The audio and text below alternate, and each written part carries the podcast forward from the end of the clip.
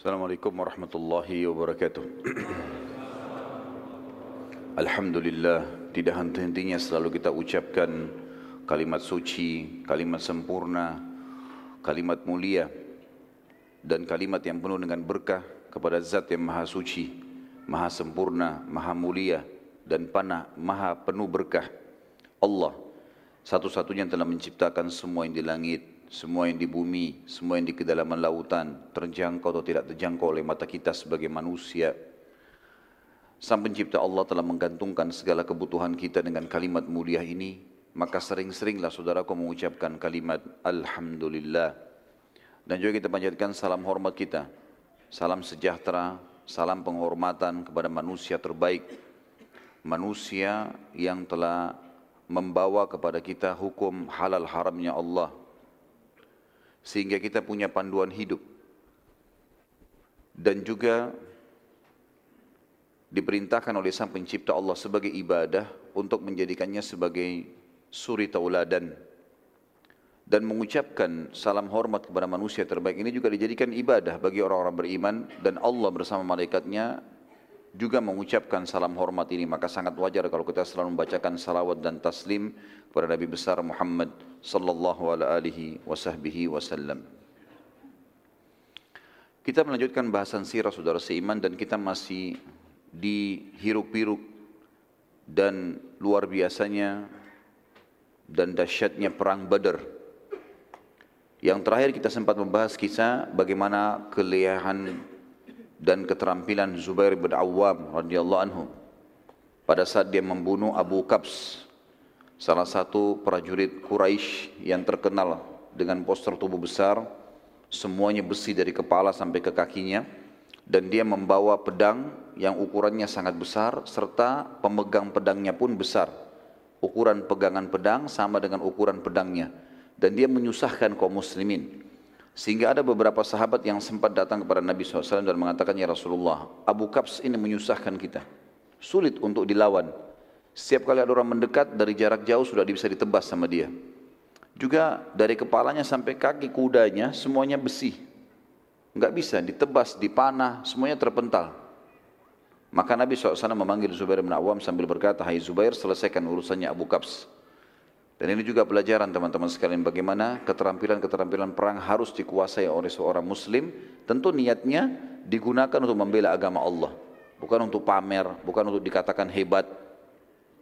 Karena memang kalau ada seseorang yang hanya untuk dikatakan hebat, hanya untuk dikatakan atau hanya untuk membela sukunya, bukan karena agama, maka dia kalaupun mati bukan mati syahid.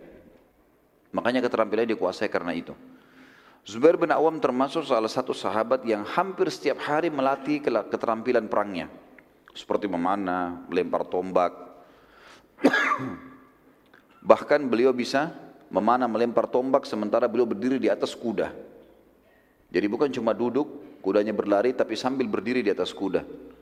Dan ini salah satu metode yang dipakai oleh Zubair untuk membunuh Abu Kabs yang memang posternya lebih tinggi tubuhnya dan kudanya juga besar maka Zubair bin Awam mengelilingi Abu Kab sambil mencari mana posisi yang tepat. Dia bilang, Abu Zubair mengatakan, saya tidak temukan sedikit pun celah yang bisa saya membunuh Abu Kabs ini kecuali di antara dua matanya. Antara dua mata di situ rupanya bukan ditaruh besi tapi ditaruh semacam kulit hewan. Ya, kalau kita sekarang mungkin sudah dipakai semacam karet ya.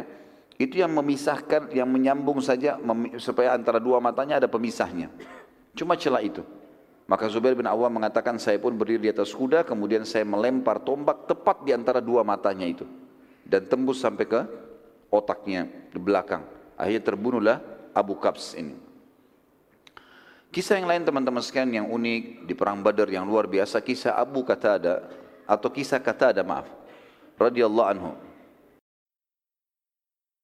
Qatada radhiyallahu adalah seorang sahabat yang tampan, yang gagah ya. Kemudian juga orang yang kebetulan setelah perang Badar dia sudah sebelum perang Badar dia sudah melamar seorang wanita dan akan menikah. Pada saat dia mau uh, dia dia niat kalau berhasil lolos misalnya tidak mati syahid tentu mati syahid jadi target utamanya tapi kalau dia berhasil menerima Badar dan tidak mati syahid dia akan menikah sama wanita ini. Di perang Badar lagi berkecamuk peperangan kata radhiyallahu anhu ya ini mendapatkan serangan satu anak panah yang kena ke bola matanya. Sampai membuat anak panah itu saking cepatnya dan kerasnya anak panah itu lemparannya terlempar kemungkinan ini dari jarak sangat dekat sampai membuat bola matanya, kelopak mata dan bola matanya kata ada rusak. Ya. Kena rusak berdarah semua sobek kemudian bola matanya keluar tergantung tinggal ditahan dengan sedikit dari urat saraf ataupun kulitnya. Waktu melihat kejadian tersebut, otomatis kata ada duduk, kesakitan. Beberapa orang sahabat sempat melewati, kata ada sambil mengatakan, wahai saudara, sudah tidak ada gunanya sekarang matamu ini. Dan ini menghambatmu sekarang. Kamu tidak akan bisa memperoleh pahala perang, jihad, pahala mati syahid, hanya karena matamu ini. Kami potong saja, biar kamu bisa berperang. Dan ini juga pelajaran teman-teman bagaimana semangat para sahabat. Bukannya kena matanya tepatnya rusak disuruh pulang ke Madinah. Atau disuruh istirahat di kemah. Dimotivasi untuk ikut lagi. Potong matamu, perang lagi. Maka kata ada pintar di sini. Dia mengatakan, ajak ajak saya, bawa saya ke Nabi Shallallahu Alaihi Wasallam. Saya mau ketemu sama Nabi SAW. Dibawalah ke arah kemahnya Nabi Shallallahu Alaihi Wasallam. Begitu Nabi SAW lihat para sahabat lagi menggotong ketada ini, beliau tersenyum. Orang-orang sahabat bertanya waktu itu, kok orang matanya keluar, Nabi SAW senyum ini. Lihat ketada. Tapi ketada sudah faham. Nabi SAW bilang kepada mereka semua termasuk ketada di sini jadi target. Wahai ketada, kalau kau mau, saya akan berdoa kepada Allah, matamu sembuh. Bisa utuh kembali nih, sembuh total. Kembali matamu semuanya. Tapi kalau kau mau bersabar tanpa mata, karena ini matamu rusak di jalan Allah, kau dijamin masuk surga. Maka kata ada, diam sejenak. Pilihannya cuma salah satu ini. Sabar masuk surga, tapi tanpa mata. Berarti menikah juga nanti kalau lolos tidak ada matanya satu. Ya. Atau, gitu kan? Dia diobati cuma belum ada jaminan surga. Ini dapat tiket ini. Ini tiket gratis, silakan tinggal masuk surga. Yang penting sabar. Maka yang terjadi kata ada berpikir sinak lalu dia mengucapkan kalimat ini riwayat diriwayatkan Imam Bukhari. Kata beliau ya Rasulullah, doakan kepada Allah agar mata saya sembuh dan juga doakan agar saya masuk surga. Dua-duanya. Dan sebagian ulama hadis mengatakan kemungkinan ini sebabnya kenapa Nabi tersenyum. Nabi SAW sudah dapat informasi dari wahyu, kalau akan begini jawabannya kata ada. Maka ada dua riwayat Bukhari yang pertama dijelaskan kalau Nabi SAW sudah dilepaskan dia anak panah tadi memegang bola mata tersebut dan memasukkan dengan telapak tangan beliau yang suci alaihi salatu. Kemudian beliau berdoa kepada Allah lalu ditarik tangannya. Begitu Nabi SAW tarik tangannya, riwayat yang pertama mengatakan kata ada sendiri yang ceritakan. Dia mengatakan waktu Nabi SAW tarik telapak tangannya, saya tidak bisa membedakan mana mata saya yang rusak dan mana yang bagus. Bayangkan kalau kita di posisi kata ada teman-teman matanya sudah rusak, jelas-jelas berarti ini sebelah kanan udah nggak bisa ngelihat. Tapi dengan hikmah Allah, jadi dia bisa bedain itu, ini terang, ini nggak bisa melihat sama sekali. Sekarang tiba-tiba dua-duanya bisa melihat. Dan dia bilang saya tidak bisa bedakan yang mana rusak dan mana yang mana, yang mana tadi tidak rusak karena sempurnanya. Riwayat yang kedua, para sahabat yang memberikan kesaksian, mereka mengatakan, kami menyaksikan pada saat Nabi SAW menarik telapak tangan beliau dari mata kata ada, maka kami sendiri tidak bisa bedakan mana mata kata ada yang rusak tadi. Kan ini sudah sobek, kena anak panas, sobek kulitnya, bola matanya sudah rusak. Ini kembali utuh seperti semula. Dan ini ulama masukkan dalam satu mukjizat Nabi sallallahu alaihi wasallam di dalam perang Badr. Termasuk kita kisah yang luar biasa terjadi selain kisah Zubair bin Awam, selain kisah tadi kata ada, ada kisah yang lebih luar biasa kalau menurut saya. Kisah ini luar biasa dan ini dua orang ini saya favoritkan di dalam hidup saya pribadi dan saya berharap mudah-mudahan dari keturunan muslimin terutama keturunan saya ada orang-orang yang seperti ini. Ini luar biasa, anak-anak muda umurnya 15 tahun sama 16 tahun. Dua orang anak muda dari Ansar. Namanya Muad ibn Afra dan Auf ibn Afra. Ayah mereka namanya Afra. Dikenal dengan dua anaknya Afra. Dua anak laki-laki. Muad kakak umurnya 16 tahun.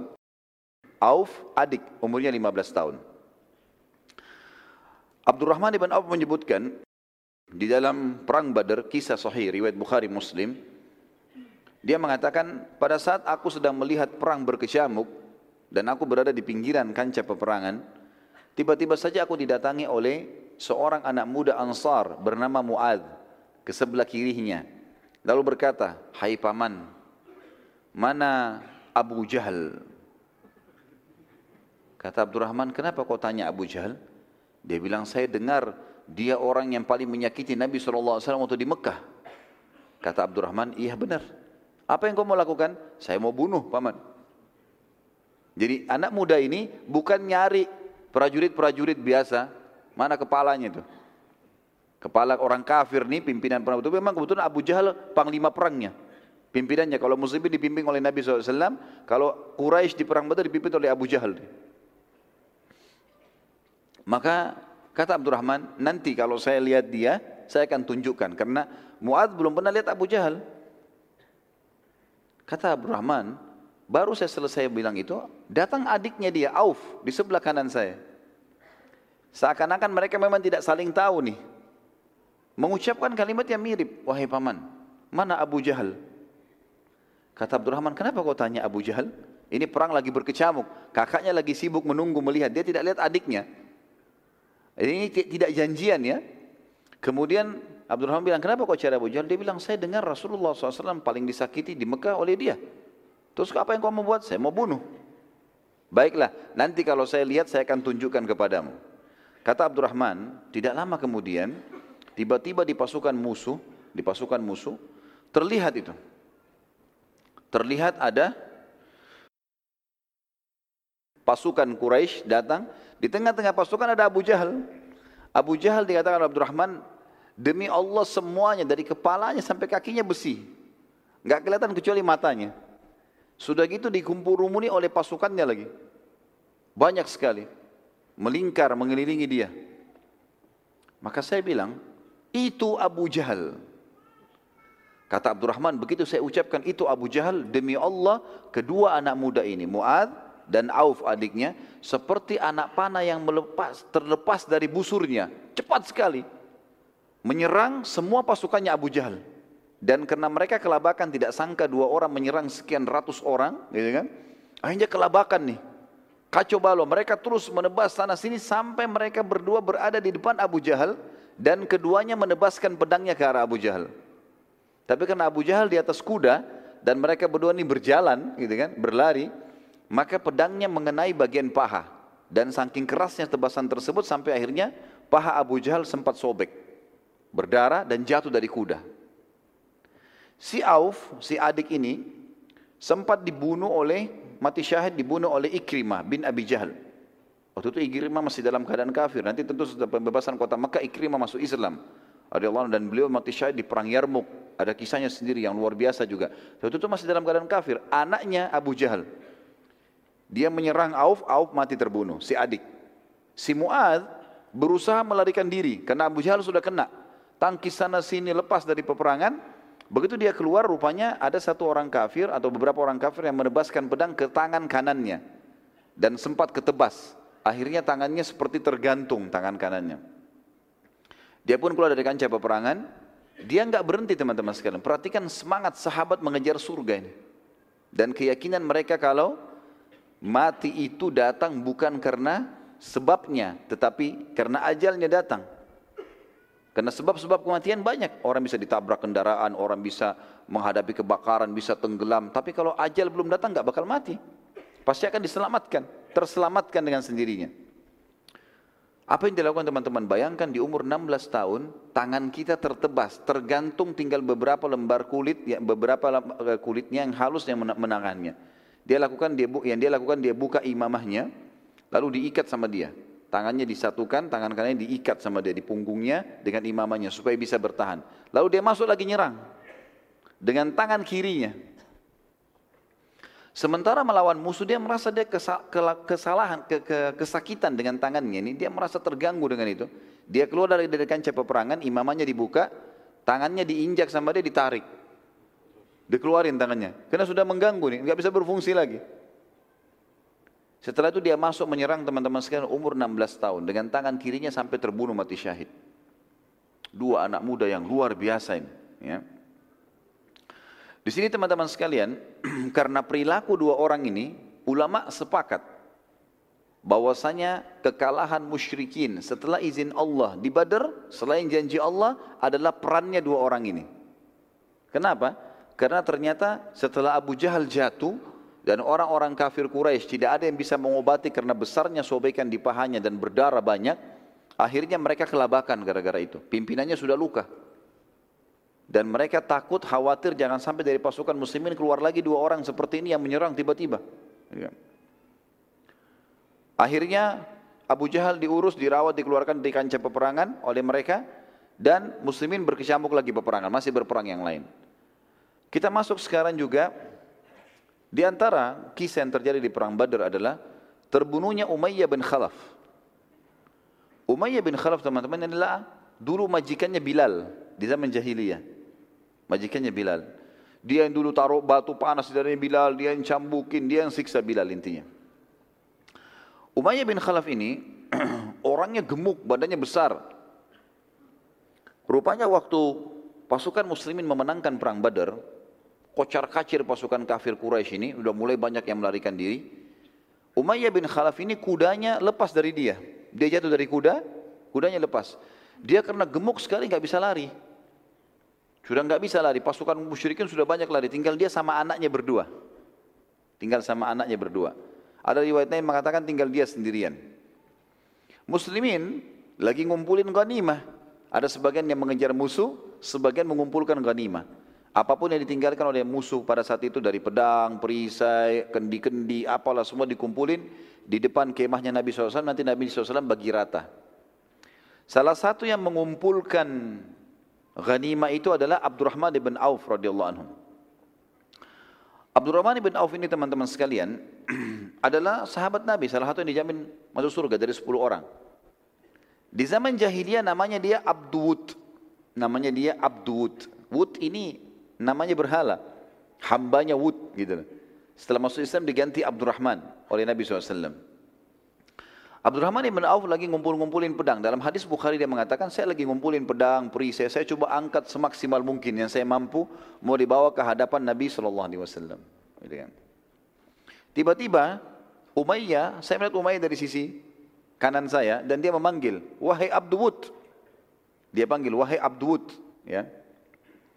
Maka berkata uh, Abdurrahman, saya tidak mau balik. Karena nama itu buruk. Terus saya mengatakan, wahai Abdul wahai Abdul Umayyah selalu memanggilnya. Dan memang Abdurrahman sangat dekat dengan dia pada saat itu. Dekat posisinya. Sampai akhirnya dia tidak mau balik, dipanggillah dengan nama lain Abdul Ilah. Ilah adalah Tuhan. Sama kalau kita Abdullah sebenarnya ya. Hai Abdul Ilah. Kata Abdurrahman waktu dia panggil saya itu saya balik. Saya bilang ya ada apa? Ya. Maka dia bilang, untuk apa kamu mengumpulkan semua itu di tanganmu? Berat-berat, pedang, perisai, untuk apa? Ini harta rampasan perang, kata Abdurrahman. Kata Umayyah, mau nggak saya kasih kamu lebih baik daripada itu? Kata Abdurrahman, tentu saja. Dia bilang, tawan saya sama anak saya. Nggak usah urus itu. Karena pedang, perisai semuanya dikumpulin nanti dibagi rata kepada mujahidin. Tapi kalau tawanan perang, dia bawa orang yang dia tawan, itu bisa jadi budaknya dia. Tawanannya dia. Kata Umayyah, tawan saya. Kau tahu posisi saya di Mekah seperti apa? Dia salah satu pemimpin kepala suku di Mekah. Orang kaya raya. Artinya apa pun kau minta nanti sebagai tebusan akan dibayar oleh kaumku. Abdurrahman berpikir benar juga nih. Ya. Dilempar semua pedang-pedang itu, dipegang tangannya Umayyah bin Khalaf, dipegang tangannya anaknya. Jalan menuju ke kemah Nabi sallallahu alaihi wasallam. Di tengah jalan lewat Bilal. Bilal dulu bekas budaknya Umayyah. Dia lihat bahasanya begini. Umayyah bin Khalaf ra'sul kufur. Umayyah bin Khalaf kepalanya orang-orang kafir. Pimpinannya. Demi Allah kalau bukan kau mati saya mati. Kata Abdurrahman, Bilal, tawanan saya ini. Jangan ganggu. Gak bisa. Tawananmu bukan tawananmu saya nggak mau tahu. Ini orang jahat ini. Saatnya di kancah peperangan halal darahnya boleh dibunuh. Tetap Abdurrahman bilang, Hai Bilal, tawanan perang. Bertakwa sama Allah, nggak boleh diganggu ini. Ini punya saya. Bilal bilang, belum sampai ke Rasulullah SAW. Kalau udah sampai ke kemahnya beliau, Nabi akui, nah itu lain. Selama kau masih jalan ke sana, saya kejar nih. Akhirnya Abdurrahman sama Bilal argumentasi mulut. Ya. Bilal tetap mau bunuh, ini larang. Setiap kali Bilal mau nyerang, Abdurrahman tahan dengan badannya. Bilal bingung gimana caranya bunuh orang ini. Harus dapat cara ini. Rupanya lewat beberapa orang ansar lagi ngumpulin juga ganimah. Orang dari asli Madinah muslimin. Dia teriak, hai saudaraku Ansar, ke sinilah. Mau enggak membunuh orang yang pernah siksa saya di Mekah dulu? Mereka bilang, tentu saja. Ah ini orangnya ini. ini ini. Umayyah bin Khalaf ini yang taruh batu panas di dada saya, yang pukulin saya, yang caci maki, yang suruh saya mengatakan unta itu Tuhan. Ini orang ini. Bunuh dia. Mereka bilang harus dibunuh ini.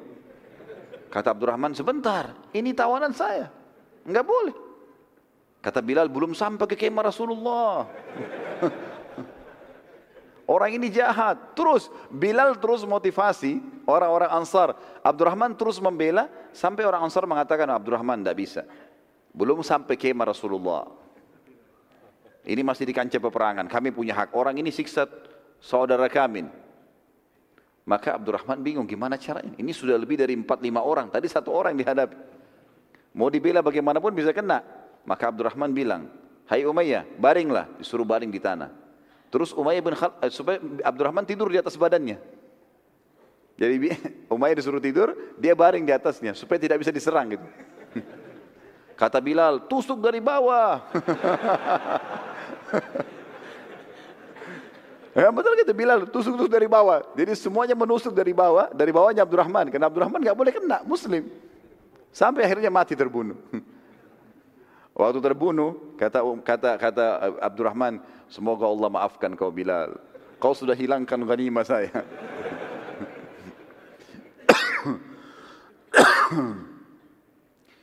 Di antara kisah yang luar biasa di perang Badar teman-teman sekalian adalah kisah datangnya atau hadirnya para malaikat. Dan ini luar biasa ini. Malaikat hadir dan mereka disaksikan oleh orang-orang kafir Quraisy pasukan kufar yang menyaksikan. Para sahabat tidak melihat para malaikat pada saat itu. Dan ini Allah ceritakan lengkap panjang lebar dalam surah Al-Anfal, surah nomor 8 ayat 9 sampai ayat 14. Silakan dibuka Qur'annya saya bacakan Al-Anfal surah nomor 8 ayat 9 sampai ayat 14. A'udzu rajim. إذ تستغيثون ربكم فاستجاب لكم أني ممدكم بألف من الملائكة مردفين. وما جعله الله إلا بشرى ولتطمئن به قلوبكم. وما النصر إلا من عند الله. إن الله عزيز حكيم. إذ يغشيكم النعاس أمنة منه وينزل عليكم من السماء ماء ليطهركم به ويذهب عنكم رد الشيطان. ويذهب عنكم رد الشيطان وليربط على قلوبكم ويثبت به الأقدام. إذ يوحي ربك إلى الملائكة أني معكم فثبتوا الذين آمنوا. سألقي في قلوب الذين كفروا الرعب فاضربوا فوق العناك واضربوا منهم كل بنان. ذلك بأنهم شاقوا الله ورسوله ومن يشاقق الله ورسوله فإن الله شديد العقاب. Zalikum fadhukuhu wa anna lil kafirina azaban nar. Ingatlah ketika kamu memohon hai Muhammad pertolongan kepada Tuhanmu. Jadi Nabi SAW pernah kita jelaskan di awal pecahnya peperangan Badar, gitu kan? Beliau di dalam kemah lalu berdoa terus dengan Allah SWT. Lalu Nabi SAW sempat tertidur sejenak. Sudah kita jelaskan riwayat itu. Lalu Abu Bakar di sebelah Nabi SAW. Lalu Abu Bakar bertanya, Nabi SAW senyum, Nabi mengatakan terimalah berita gembira hai Abu Bakar. Kata Nabi, kata Abu Bakar, kenapa ya Rasulullah? Kata Nabi SAW, Allah telah menjanjikan kemenangan. Kita akan menang di peperangan ini atau kita akan mendapatkan kafilah itu. Dan di sini pada saat Nabi SAW memohon kemenangan, sampai beliau berdoa begini, Ya Allah, kalau seandainya engkau membinasakan dan membiarkan segelintir orang ini di depanku sekarang, kalah, maka tidak akan pernah ada lagi orang yang menyembahmu di muka bumi menangkanlah mereka. Maka Allah turunkan janjinya. Di antara janji Allah supaya Nabi SAW tenang, bukan lagi pasukan dari manusia diutus oleh Allah, tapi dari malaikat turun dari langit. Ingatlah ketika kamu memohon pertolongan hai Muhammad kepada Tuhanmu, lalu diperkenankan bagimu, kata Allah, perkenangannya adalah sesungguhnya aku akan mendatangkan bala bantuan kepadamu dengan seribu malaikat yang sedang berturut atau datang berturut-turut. Artinya turun beransur-ansur, gitu kan? Pasukan Quraisy seribu, pasukan malaikat seribu. Satu malaikat saya sudah cukup mengalahkan mereka. Allah itu seribu malaikat.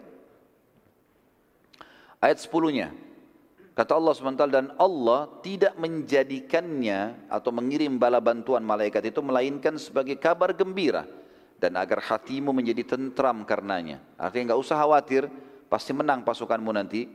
Dan kemenangan itu hanyalah dari sisi Allah, sesungguhnya Allah maha perkasa lagi maha bijaksana. Ayat 11, ingatlah ketika Allah menjadikan kamu atau kalian seluruh pasukan muslimin mengantuk sebagai suatu penentraman darinya saya sudah jelaskan ini di awal bahasan kita masalah Badar, Allah turunkan hujan gerimis. Yang akhirnya membuat karena lembutnya hujan itu sampai ngantuk para sahabat. Supaya mereka istirahat malam itu. Sementara di tempatnya pasukan kafir Quraisy turun hujan lebat. Membuat mereka nggak bisa tidur, bajunya semua basah. Apalagi zaman dulu orang pakai baju besi, berat dengan kena hujan. Becek tanahnya, mereka susah jalan, luar biasa. Peralatan-peralatan semuanya basah. Allah bilang, Ingatlah pada saat kami menjadikan kalian mengantuk sebagai penentraman dari kami. Dan umumnya teman-teman orang kalau ngantuk itu rasa takutnya hilang loh. Orang kalau lagi takut, kemudian dia ngantuk sampai dia tertidur itu hilang rasa takutnya. Contoh misalnya orang kalau ngantuk sekali, dia mau tertidur di pinggir jalan pun walaupun gelap sudah ngantuk, capek tidur. Hilang rasa takutnya. Allah hilangkan rasa takut dengan cara itu. Dan Allah menurunkan kepadamu atau kepada kalian hujan dari langit untuk mensucikan kalian dengan hujan itu. Mensucikan di sini makna lainnya juga adalah membuat kalian jadi segar. Karena kan kita tahu bersuci dengan air kan gitu. Bersuci dengan uduk, bersuci dengan mandi. Kan? Itu maknanya. Yang makna yang paling dekat kata ulama adalah makna ini. Dan juga menghilangkan dari kalian gangguan-gangguan syaitan dan untuk menguatkan hati kalian dan memperteguh dengan dengannya telapak-telapak kaki kalian karena tadi hujannya gerimis tanah padam pasirnya cuma kena basah sedikit mereka bisa mudah melalui atasnya ayat 12-nya ingatlah ketika Tuhan kalian atau Tuhan Muhammad mewahyukan kepada para malaikat sesungguhnya aku bersama kalian maka teguhkanlah pendirian orang-orang beriman artinya malaikat dimotivasi oleh Allah datang perang jalankan tugas aku akan bersama dengan kalian Aku akan masukkan ketakutan di dalam hati orang-orang kafir atau ke dalam hati orang-orang kafir. Maka penggallah kepala mereka dan pancunglah tiap-tiap ujung jari mereka. Ini perintah Allah khusus kepada para malaikat. Nanti kita akan bahas di penutupan bahasan masalah perang Badar di mana Nabi SAW mengatakan, maukah kalian melihat perbedaan antara korban kalian dan korban malaikat? Kata para sahabat, ya Rasulullah. Kata Nabi SAW, kalau kalian temukan di bagian penggalan. Jadi semua korban malaikat pasti kepalanya terpenggal. Jadi bukan hanya ditusuk kayak manusia lakukan, memang dipenggal kepalanya dan jari-jarinya dipotong. Dan di situ ada luka bakar. Ini perintah Allah kepada para malaikat, penggallah kepala mereka dan pancunglah tiap ujung-ujung jari mereka. Perintah Allah begitu, kuasa Allah. Ayat 13. Ketentuan yang demikian itu adalah karena sesungguhnya, kenapa Allah suruh begitu hukum mereka? Karena mereka menentang Allah dan Rasulnya. Keluar dari Mekah memang mau memerangi agama Allah ini. Mau memerangi Rasulullah wasallam. Dan barang siapa yang menentang Allah dan Rasulnya, sesungguhnya Allah amat keras siksaannya. Ayat 14. Itulah hukuman dunia yang ditimpakan atas kalian. Maka rasakanlah hukuman itu. Ini perkataan Allah kepada orang-orang kafir. Sesungguhnya bagi orang-orang kafir itu ada azab neraka di akhirat yang menunggu nanti. Selain siksa dunia ini juga di akhirat akan ada siksaan. Saksi bahasan kita adalah awal ayatnya tadi ayat 9 Allah menurunkan seribu malaikat dan setelahnya juga tadi Allah mengatakan memerintahkan malaikat di ayat 12-nya agar menguatkan orang-orang beriman dan memanggal memenggal kepala orang-orang kafir dan juga memotong jari-jari mereka. Nabi SAW bersabda, apakah kalian ingin melihat perbedaan korban kalian dengan korban para malaikat? Kata para sahabat tentu ya Rasulullah. Kata Nabi SAW, lihatlah leher dan tangan mereka yang, yang terlihat tanda terbakar api berarti korban malaikat karena karena malaikat berperang dengan pedang dari api neraka. Para sahabat berkata, kami pun memeriksa para korban Quraisy setelah terjadi peperangan setelah perang dan kami temukan seperti yang diinformasikan oleh Rasulullah sallallahu alaihi wasallam. Salah seorang sahabat berkata, kisahnya pada saat dia lagi adu duel dengan seorang kafir Quraisy, saat aku akan memenggal kepala salah seorang di antara mereka, tiba-tiba kepalanya sudah melayang sendiri. Putus sendiri kepalanya. Dan aku menyadari kalau bukan aku yang membunuhnya, padahal aku yang sedang duel sama dia. Baru mau ditebas kepalanya sudah melayang sendiri. Itu korban malaikat. Seorang sahabat lain berkata kepada Nabi SAW, Wahai Rasulullah, aku sempat mendengar di medan perang suara di antara gemuruh pasukan ini, ada suara yang mengatakan, Majulah wahai Haizub. Haizub, ya. Maka kata Nabi SAW, itu suara salah satu malaikat yang memanggil temannya. Ini nama malaikat, gitu kan. Sebagian ulama mengatakan para malaikat ikut berperang di perang Badar yang belum pernah ikut perang secara langsung baik sebelum atau sudah Badar. Hadir di kancah peperangan iya, tapi ikut membunuh orang kafir itu baru terjadi di Badar saja. Karena itu perintah Allah kepada mereka. Pada saat Hunain, nanti kita bahas di pembebasan kota Mekah, setelah pembebasan kota ada perang Hunain. Malaikat hadir tapi tidak ikut di kancah peperangan. Karena muslimin sudah menang. Gitu. Ini di perang Badar, Nabi SAW khawatir jangan sampai umatnya dikalahkan peperangan pertama ini. Maka Allah melibatkan para malaikat. Ada seorang sahabat orang asli Badui namanya Khabbab bin Alham. Khabbab bin Alham radhiyallahu anhu dia cerita dia rupanya waktu itu sedang tidur di atas pohon kurma. Dia naik di atas pohon kurma di atas dia duduk dia baring-baring.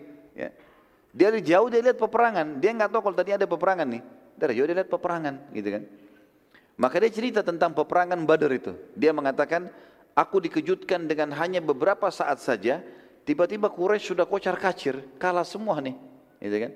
Karena awal pecikan takbir, muslimin sudah menyerang dan target utama adalah masuk surga. Karena Nabi mengatakan kan, kalau masih ingat ada kisah sahabat yang lain yang Nabi mengatakan tidak ada seorang pun dari kalian yang hadir di Badar ini kemudian mati kecuali dia pasti masuk surga. Yang dia mengatakan bakin bakin indah sekali indah sekali Rasulullah. Berarti semuanya dijamin masuk surga nih di Badar. Maka mereka semua kejar surga.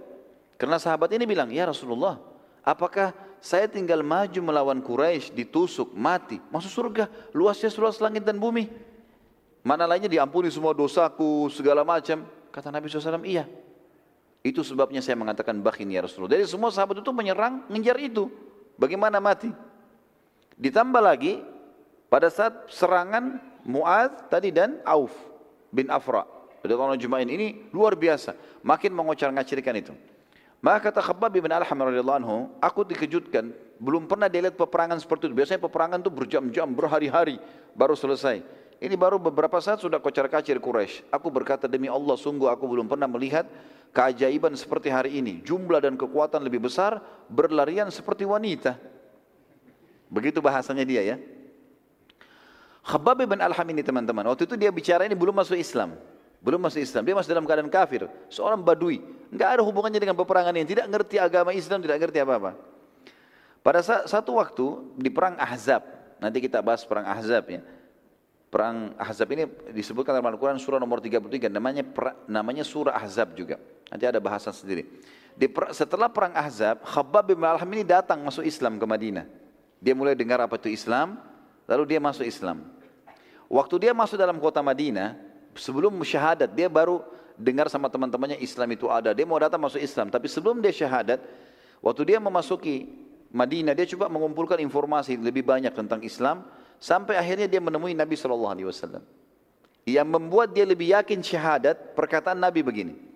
Wahai Khabbab, bukankah kamu sempat menyaksikan perang Badar? Perang Badar di tahun 2 Hijriah. Perang Ahzab di tahun 5, 3 tahun yang lalu. Bukankah kau menyaksikan perang Badar dan kau sempat di atas pohon kurmamu berkata, kan dia sendiri nih, nggak ada yang ucapin, dia sendiri. Lalu dia mengatakan, Aku dikejutkan dengan beberapa saat saja. Tiba-tiba Quraisy sudah kocar kacir. Aku berkata demi Allah, sungguh aku belum pernah melihat keajaiban seperti hari ini. Jumlah dan kekuatan lebih besar berlarian seperti wanita.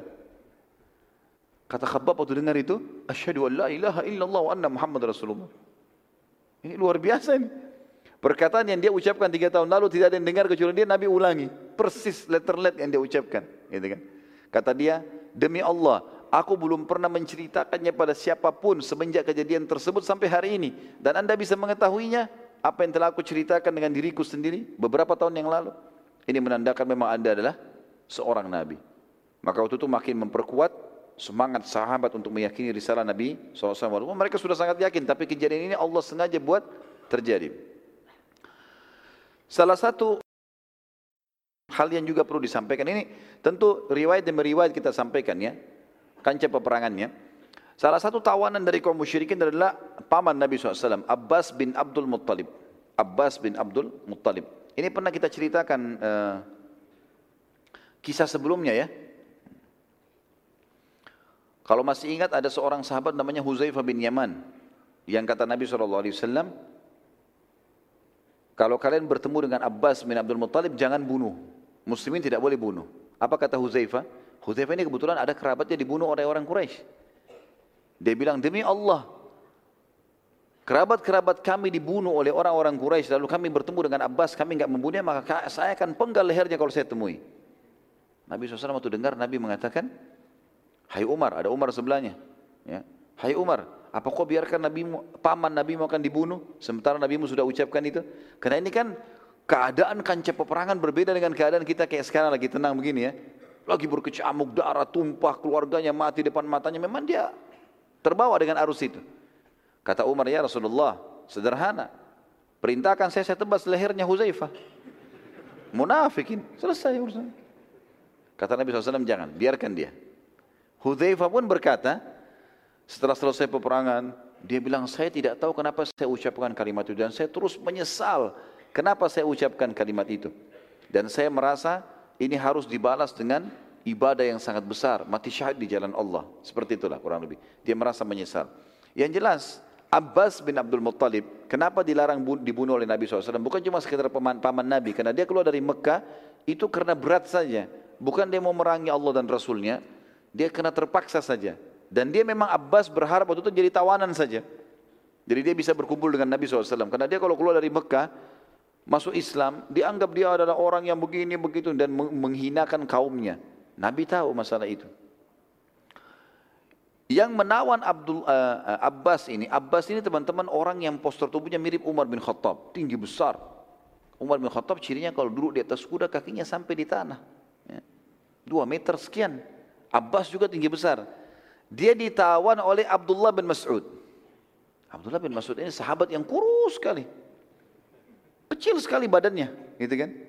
Sampai pernah Abdullah bin Mas'ud naik di atas sebuah pohon kurma, ter, ada angin kencang, tersingkap betisnya. Saking kecilnya sahabat tertawakan. Sahabat sampai tertawa, lucu gitu, kok kecil sekali. Maka kata Nabi SAW, apakah kalian menertawakan dua kecilnya betisnya Ibnu Mas'ud demi zat yang jiwa Muhammad dalam genggamannya dua betis yang Ibnu Mas'ud itu lebih berat daripada gunung Uhud di timbangan amal. Jadi fadilahnya dia luar biasa gitu kan. Tapi ini orang yang kecil sekali. Secara akal, teman-teman sekalian, nggak mungkin Ibnu Mas'ud menawan Abbas, nggak mungkin. Postur tubuh yang raksasa besar, ini kecil megang dia nggak mungkin. Dan sahabat menyaksikan, mereka bilang, kami melihat pada saat Abdullah bin Mas'ud memegang tangan Abbas, Abbas teriak-teriak, kesakitan. Gitu kan? Maka para sahabat melaporkan kepada Nabi SAW waktu itu. Ya Rasulullah, bagaimana kita memahami konsep ini? Bin Mas'ud tangkap Abbas, Abbas teriak-teriak kayak kesakitan gitu kan. Tanya Abbas, Hai Abbas, kenapa kau teriak-teriak? Ini yang tangkap kok orang kecil begini. Dia bilang demi Allah tangan saya seperti mau patah, gitu kan. Padahal Ibnu Mas'ud cuma pegang biasa, tangannya Mas'ud kecil. Dua tangan Ibnu Mas'ud bisa memegang satu tangan Abbas. Kesakitan. Lalu kata Nabi SAW kepada Ibnu Mas'ud, Hai Ibnu Mas'ud, hati-hati. Jangan sampai kau berpikir bahwasanya kau yang menangkapnya. Itu adalah perannya para malaikat. Jadi malaikat yang menangkap itu, yang membuat dia kesakitan malaikat. Tapi kesannya kau yang menangkap. Kita melihat selanjutnya teman-teman sekalian, beberapa korban-korban atau korban-korban orang kafir Quraisy di Badr. Nabi SAW memerintahkan sahabat agar mengumpulkan jenazah orang kafir kufar Quraisy tentunya ya. Setelah Abu Jahal jatuh, Kemudian mereka diserang dengan dengan kekuatan yang luar biasa tadi semangat semua mati syahid kocar kacir nih pada lari banyak korbannya. yang sempat lari ditebas dari belakang, jatuh, mati. Nabi SAW suruh kumpulin semua jenazahnya. Kebetulan di situ ada sumur kering, nggak ada airnya. Nabi SAW mengatakan masukkan semua jenazah mereka ke sumur itu. Dimasukkanlah semuanya jenazah-jenazah orang kafir tersebut. Lalu Nabi SAW melihat ke arah tawanan. Ternyata di tawanan ada dua orang dari orang yang masih hidup dari tawanan Quraisy yang memang ini adalah musuh terbesarnya Nabi SAW waktu di Mekah. Dia adalah An-Nadhr ibn Harith. Masih ingat gak orang ini? An-Nadhr ibn Harith ini teman-teman yang pernah disewa oleh Quraisy untuk cerita dongeng. Ya. Jadi setiap Nabi ceramah, dia juga dongeng di sebelah. Untuk mengalihkan orang gitu. Dan semua ayat yang turun berbunyi asatirul awwalin, dongeng-dongeng yang terdahulu turunnya kepada An-Nadhr bin Harith. Nabi lihat di tawanan ini orang ikut perang juga dari Mekah. Itu yang pertama dan ini turun tujuh ayat Al-Quran menyebutkan ya tentang orang ini. Asatirul awalin itu.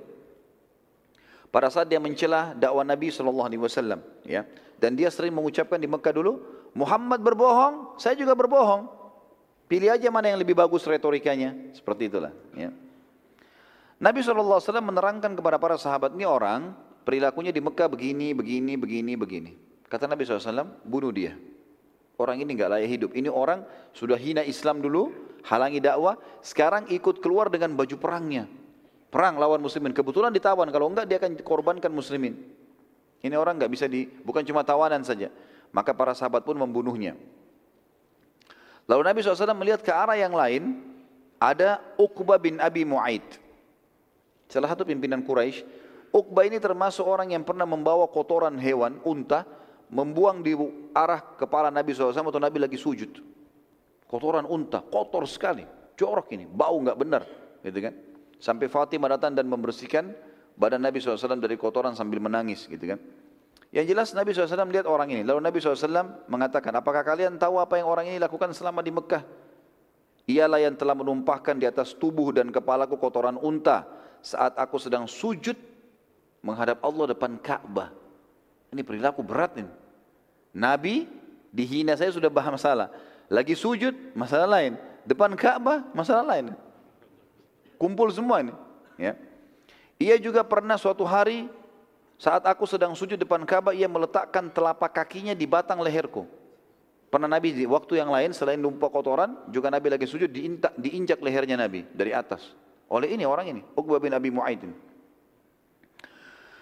Kemudian aku merasa seperti aku akan mati karena nggak sempat melawan. Orang terinjak lagi sujud, nggak mungkin. Dan Nabi SAW merasa mengatakan sampai aku merasa aku akan mati karena nggak bisa nafas, diinjak batang lehernya.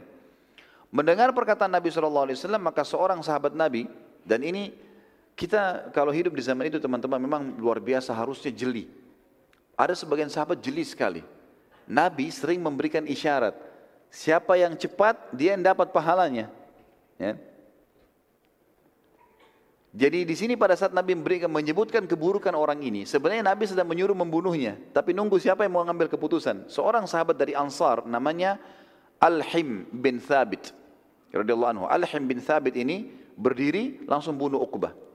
Sudah tahu ini perintah Nabi. Jadi di sini juga teman-teman sekalian saya sudah pernah bahasakan waktu kita sebelum bahas perang Badar, kalau kita sedang membahas tentang perilaku Nabi di masa lagi aman di kota Madinah, dengan orang kafir, dengan para tetangga, dengan Nabi nggak pernah berbuat kasar sama sekali. Tidak pernah sama sekali. Tapi kita harus bedakan antara perilaku ini dengan perilaku di kancah peperangan. Ini ada bedanya nih. Karena kancah peperangan teman-teman beda sekali. Kasusnya adalah kafir harbi yang dihadapi. Orang kafir yang sengaja keluar mau memerangi muslimin. Kalau bukan mereka kalah, mereka akan habisin muslimin. Gitu loh. Makanya perilaku mereka berbeda. Gitu kan. Ini juga seperti saya bilang tadi teman-teman sekalian, dari pelajaran di sini, Nabi SAW kadang-kadang memotivasi sahabat untuk sedekah. Misal beliau mengatakan, waktu pernah ada orang masuk ke Madinah, kelihatan mereka sangat miskin, kurus, wajahnya sampai hitam, menghitam karena susahnya, nggak ada makanan, panasnya udara, baju mereka cuma kain yang diikat. Nabi SAW naik dari semimbar, lalu memotivasi para sahabat. Sodakahlah, sodakah itu meredam murkahnya Allah, sodakah itu tidak mengurangi harta. Terus sampai motivasi sahabat, sebelum orang-orang ini tiba di masjid untuk membantu. Ada satu sahabat yang memulai teman-teman sekalian, keluarkan uang, lalu taruh di depan Nabi SAW, ya Rasulullah ini saya. Dia memulainya. Maka kata para ulama, orang ini cerdas. Dengan dia memulai, yang lainnya pada ikut melakukannya. Maka dia panen pahalanya, dia panen pahala orang yang mengikutinya. Uqbah sebelum dibunuh tadi oleh Al-Him anhu, Uqbah berkata, "Mengapa kalian harus membunuhku sementara aku termasuk salah satu tawanan kalian dan tawanan kalian yang lainnya kalian biarkan?" Maka para para sahabat menjelaskan, Bukankah kau buat begini? Bukankah kau injak lehernya Nabi? Bukankah kau pernah menuangkan kotoran? Dijelaskan. Lalu kedua orang itu pun yang akhirnya dia dibunuh oleh Al-Him tadi, kemudian kedua jenazah ini ikut diseret dan dimasukkan ke dalam ke dalam sumur tadi. Semua jenazah kufar terkumpul di sumur tersebut kecuali Umayyah bin Khalaf yang tadi dibunuh oleh Bilal. Karena jasadnya waktu ditarik sudah membusuk dan sebagian daging tubuhnya berjatuhan. Sudah nggak bisa lagi. Maka Nabi SAW mengatakan biarkan saja dia. Lalu para sahabat melempari dari jauh dengan batu sampai batu itu memenuh membentuk seperti kuburan. Dibiarkan saja. Setelah itu Nabi SAW menuju ke sumur lalu bersabda. Beliau berkata di depan sumur itu. Sumur yang ada jenazah orang-orang kafir. Mengatakan, wahai Abu Jahal bin Hisham. Pimpinan mereka. Jadi nanti kita akan ceritakan bagaimana matinya Abu Jahal ya. Tapi ini kita bahas jenazah-jenazah mereka waktu sudah mati Abu Jahal pun. Sekarang ini kita belum bahas bagaimana Abu Jahal proses matinya. Di sini Abu Jahal sudah mati, waktu sudah mati dilempar ke sumur sama semua yang lainnya. Kata Nabi SAW, wahai Abu Jahal bin Hisham, wahai Utbah bin Rabi'ah, semua korban-korban dan ini kepala-kepala suku Mekah. Wahai Syaibah bin Rabi'ah, wahai Walid bin Utbah, wahai Abu Bukhtri bin Hisham, wahai Uqbah bin Abi Mu'aid, wahai Nadar bin Harith. Nabi sebutkan satu persatu nama mereka. Terus semua disebut mungkin lebih dari 30 70 lebih dari 70 orang. Semua disebutin. Lalu Nabi SAW memanggil mereka satu persatu dan bersabda, apakah kalian sudah mendapatkan, menemukan apa yang telah diancamkan oleh Tuhan kalian? Sungguh, aku telah menemukan apa yang Tuhanku janjikan. Sahabat diam waktu itu. Umar bin Khattab di sebelah Nabi bertanya, Ya Rasulullah, bagaimana bisa anda mengajak bicara jenazah? Sementara mereka sudah membusuk, sudah mati. Kata Nabi SAW, demi zat wahai Umar, demi Allah, ya, maaf, demi Allah wahai Umar, sungguh mereka lebih jelas mendengarkanku di saat ini. Khusus saat ini Allah bukakan untukku ini. Yang lain tidak, di waktu ini Allah telah membukakan untukku sungguh mereka lebih lebih jelas mendengarkan perkataanku daripada engkau mendengarkan perkataanku sekarang. Gitu kan? Tapi mereka tidak bisa menjawab. Dan ini sebuah mujizat yang lain yang diberikan oleh Allah SWT kepada Nabi Muhammad SAW untuk menambah kehinaan orang-orang kafir itu yang dulunya memerangi beliau SAW. Di sini kita bisa renungi teman-teman bagaimana janji Allah yang luar biasa karena semua pimpinan orang-orang kafir Quraisy mati waktu itu. Semua pimpinan kafir Quraisy yang ikut di Badar mati semua, nggak ada yang pulang. Yang pulang cuma prajurit-prajurit biasanya. Semua pimpinannya puluhan orang semuanya mati, kepala-kepala sukunya semuanya mati. Nanti kita lihat setelah perang Badar tertinggal di Mekah Abu Sufyan karena Abu Sufyan tadi pimpin kafilah. Jadi dia yang sempat lolos, tapi yang lain semuanya mati. Dengan Abu Lahab, yang Abu Lahab kita bahas di awal perang Badar, dia tidak ikut, tapi dia menyuruh seseorang yang punya utang dengan dia untuk pergi dan itu sebagai balasan utangnya. Tapi nanti kita jelaskan bagaimana matinya juga Abu Lahab di Mekah. Dan mati pas setelah selesai perang Badar. Nabi SAW mengirim berita gembira ke Madinah tentang kemenangan ini. Sementara di Mekah, orang yang pertama mendapatkan berita kekalahan Quraisy adalah seseorang yang bernama Haisuman bin Abdullah Al-Khuzai. Haisuman bin Abdullah Al-Khuzai ini pada saat dia masuk Mekah, Masyarakat Mekah bertanya tentang berita peperangan di, Bad, di Badr. Karena Haisuman ini sempat hadir, sempat hadir di Badr dan dia melarikan diri. Dia melarikan diri. Kemudian dia orang pertama tiba di Mekah. Karena pasukan sudah kocar kacir pada pulang semuanya. Waktu dia masuk masyarakat Mekah tanya tentang peperangan Badr pada saat itu. Dan mereka sama sekali tidak berpikir kalau Quraisy dikalahkan dengan seribu pasukan.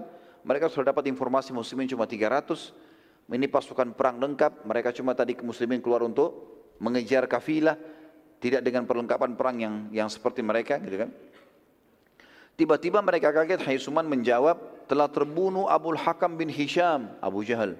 Ya. Karena orang Mekah panggil dia Abu Hakam.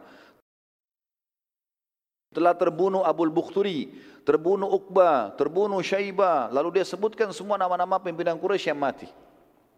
Mereka menyaksikan untuk kematian di medan perang. Orang-orang semua tidak percaya ini. Karena semua pemimpin mereka dianggap mati terbunuh. Masa sih nggak mungkin. Safwan bin Umayyah bin Khalaf. Umayyah bin Khalaf tadi yang dibunuh oleh Bilal.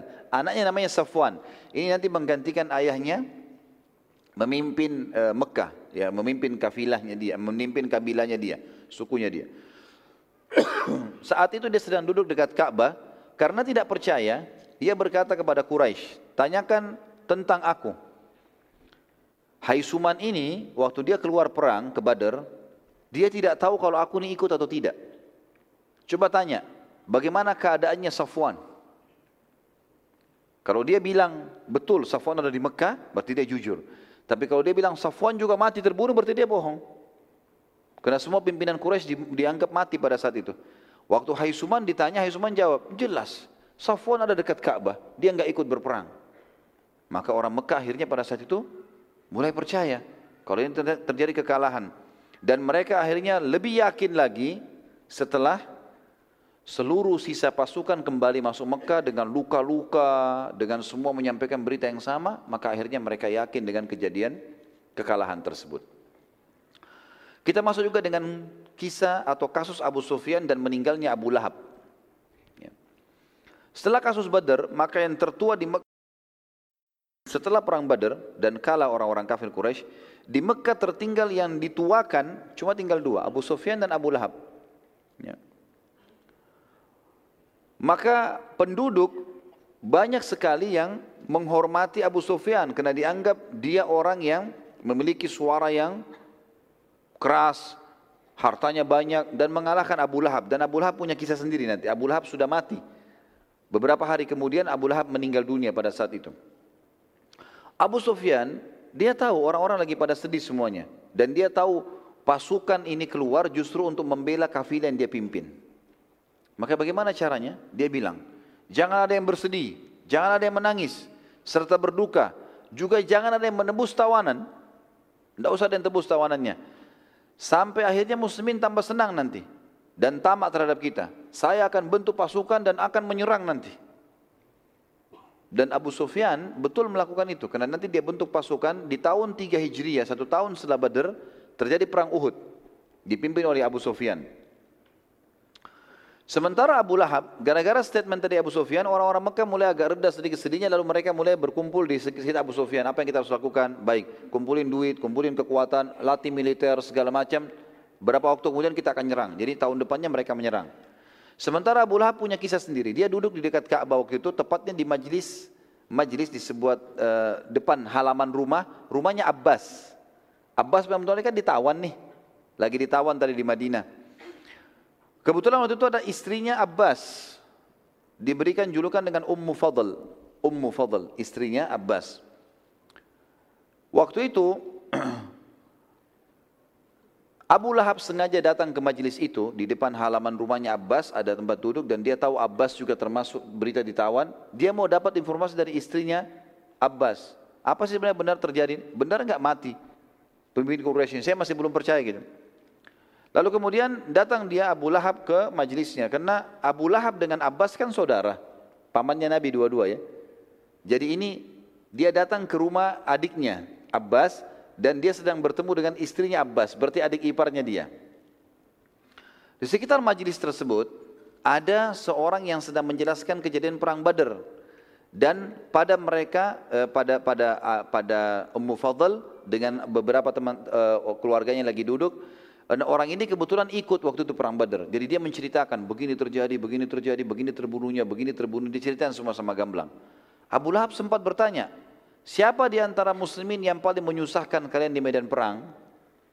Orang itu berkata, seseorang yang meletakkan bulu, bulu merpati, burung merpati di dadahnya. Dan ini adalah Hamzah bin Abdul Muttalib. Ya.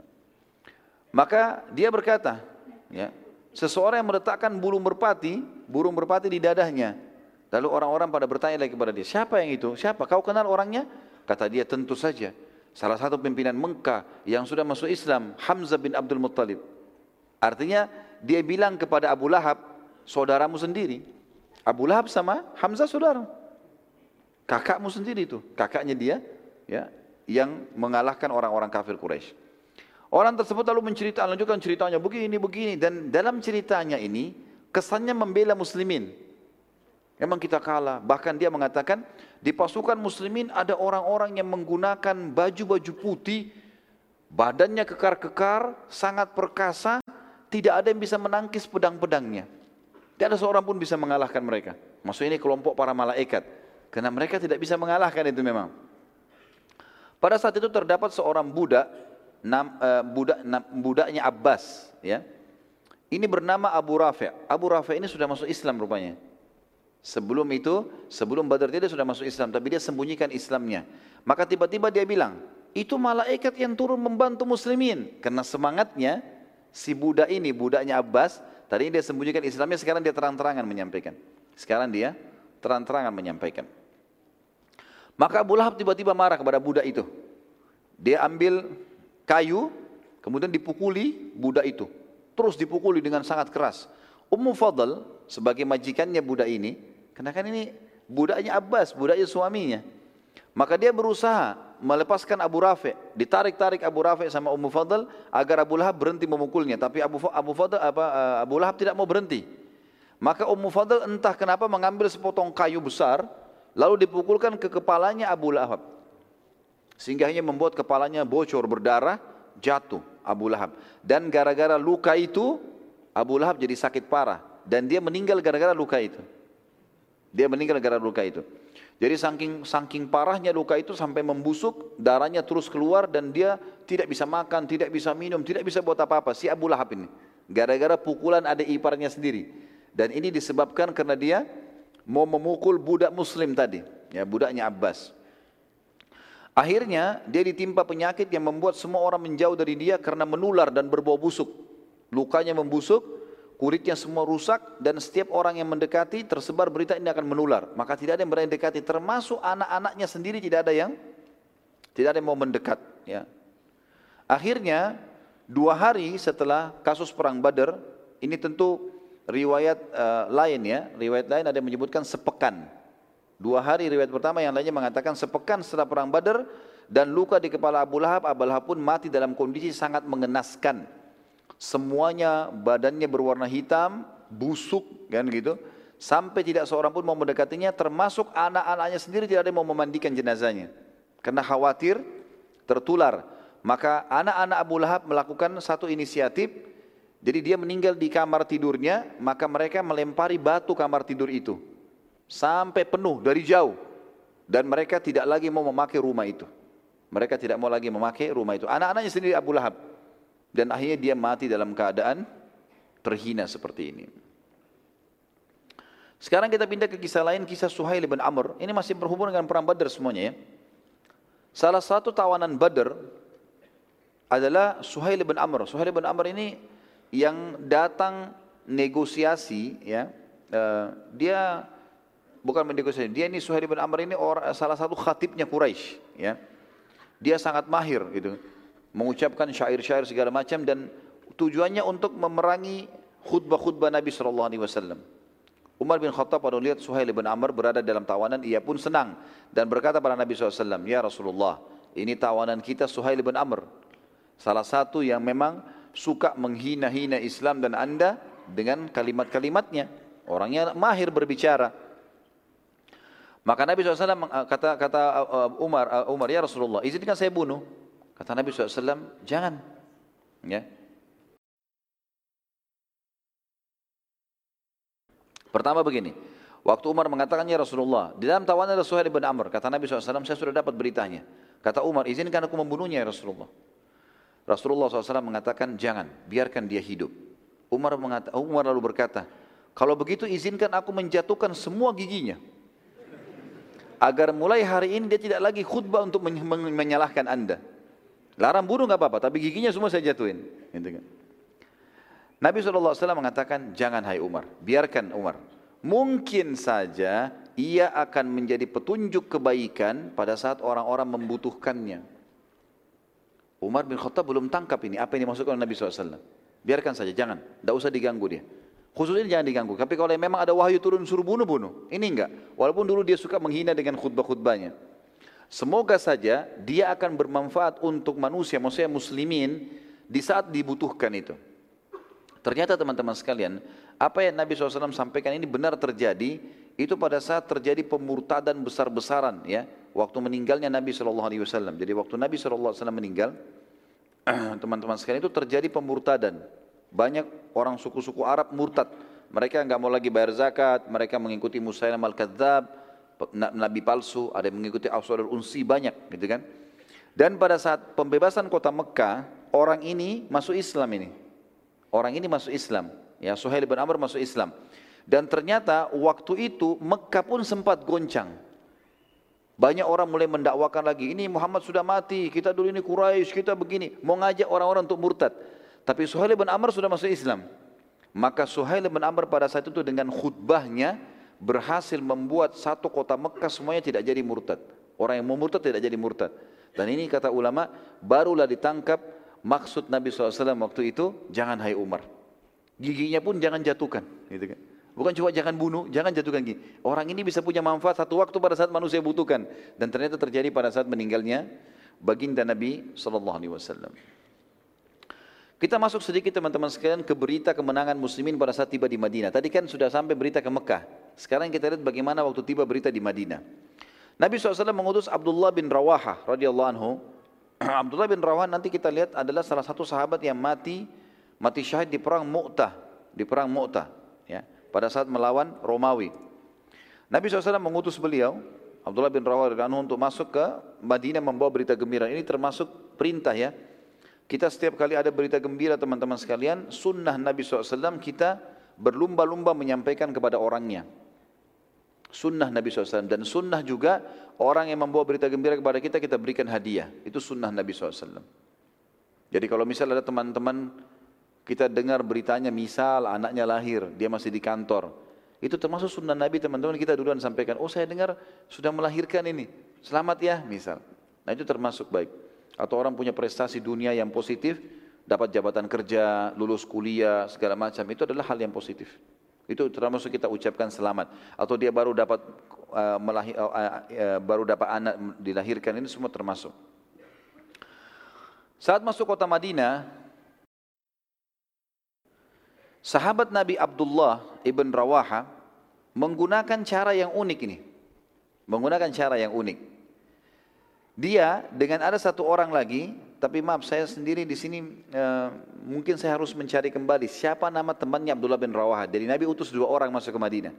Tapi yang saya temukan sementara Abdullah bin Rawaha dan ada dua orang. Jadi dua orang ini sepakat begitu masuk Madinah, keduanya menggunakan cara yang unik. Mereka dua-dua teriak-teriak telah terbunuh Abu Jahal fasik. Telah terbunuh Utbah bin Rabi'ah fasik. Telah terbunuh Syaibah bin Rabi'ah yang fasik. Telah terbunuh Uqbah bin Mu'aid fasik. Lalu mereka sebutkan satu persatu nama tokoh-tokoh Quraisy. Orang-orang Madinah tahu ini. Pembuka-pembuka Quraisy. Jadi mereka enggak bilang, Alhamdulillah kita menang. Bukan bahasa itu. Mereka langsung masuk ke poin, pimpinannya Quraisy si fulan mati, si fulan mati, si fulan mati, semua disebutkan. Gitu kan. Masyarakat Madinah heran dengan info itu. Karena mereka tahu Nabi SAW bersama para sahabat keluar mengejar kafilah Abu Sufyan. Bukan untuk perang ini. Dan orang-orang Madinah tidak tahu menahu kalau ada pasukan Mekah yang keluar. Iya kan? Karena kan pasukan Mekah ditahu kapan waktu Nabi sudah tiba di lokasi Badr kan? Baru ketahuan ada pasukan Quraisy, baru ketahuan kafilah Abu Sufyan lolos gitu. Tetapi kenapa berita tiba-tiba sampai kepada mereka terbunuh pemuka-pemuka Quraisy? Lalu masyarakat mulai kumpul. Tujuannya sebenarnya untuk mengajak mereka ngumpul. Setelah ngumpul, baru keduanya pembawa berita ini menyampaikan apa yang sebenarnya terjadi di kancah peperangan. Ya. Dan pada saat itu sampai anak-anak kecil pun ikut. ya, Karena mereka teriak-teriak nih sambil jalan. Abu Jahal fasik wafat mati.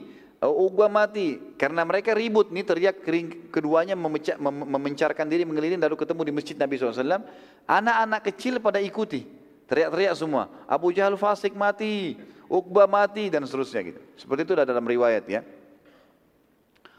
masyarakat pada saat itu terus saja bertanya kepada kedua orang ini sampai mereka menceritakan setelah berkumpul di depan masjid Nabi SAW tentang kejadian tersebut. Orang-orang munafik teman-teman sekalian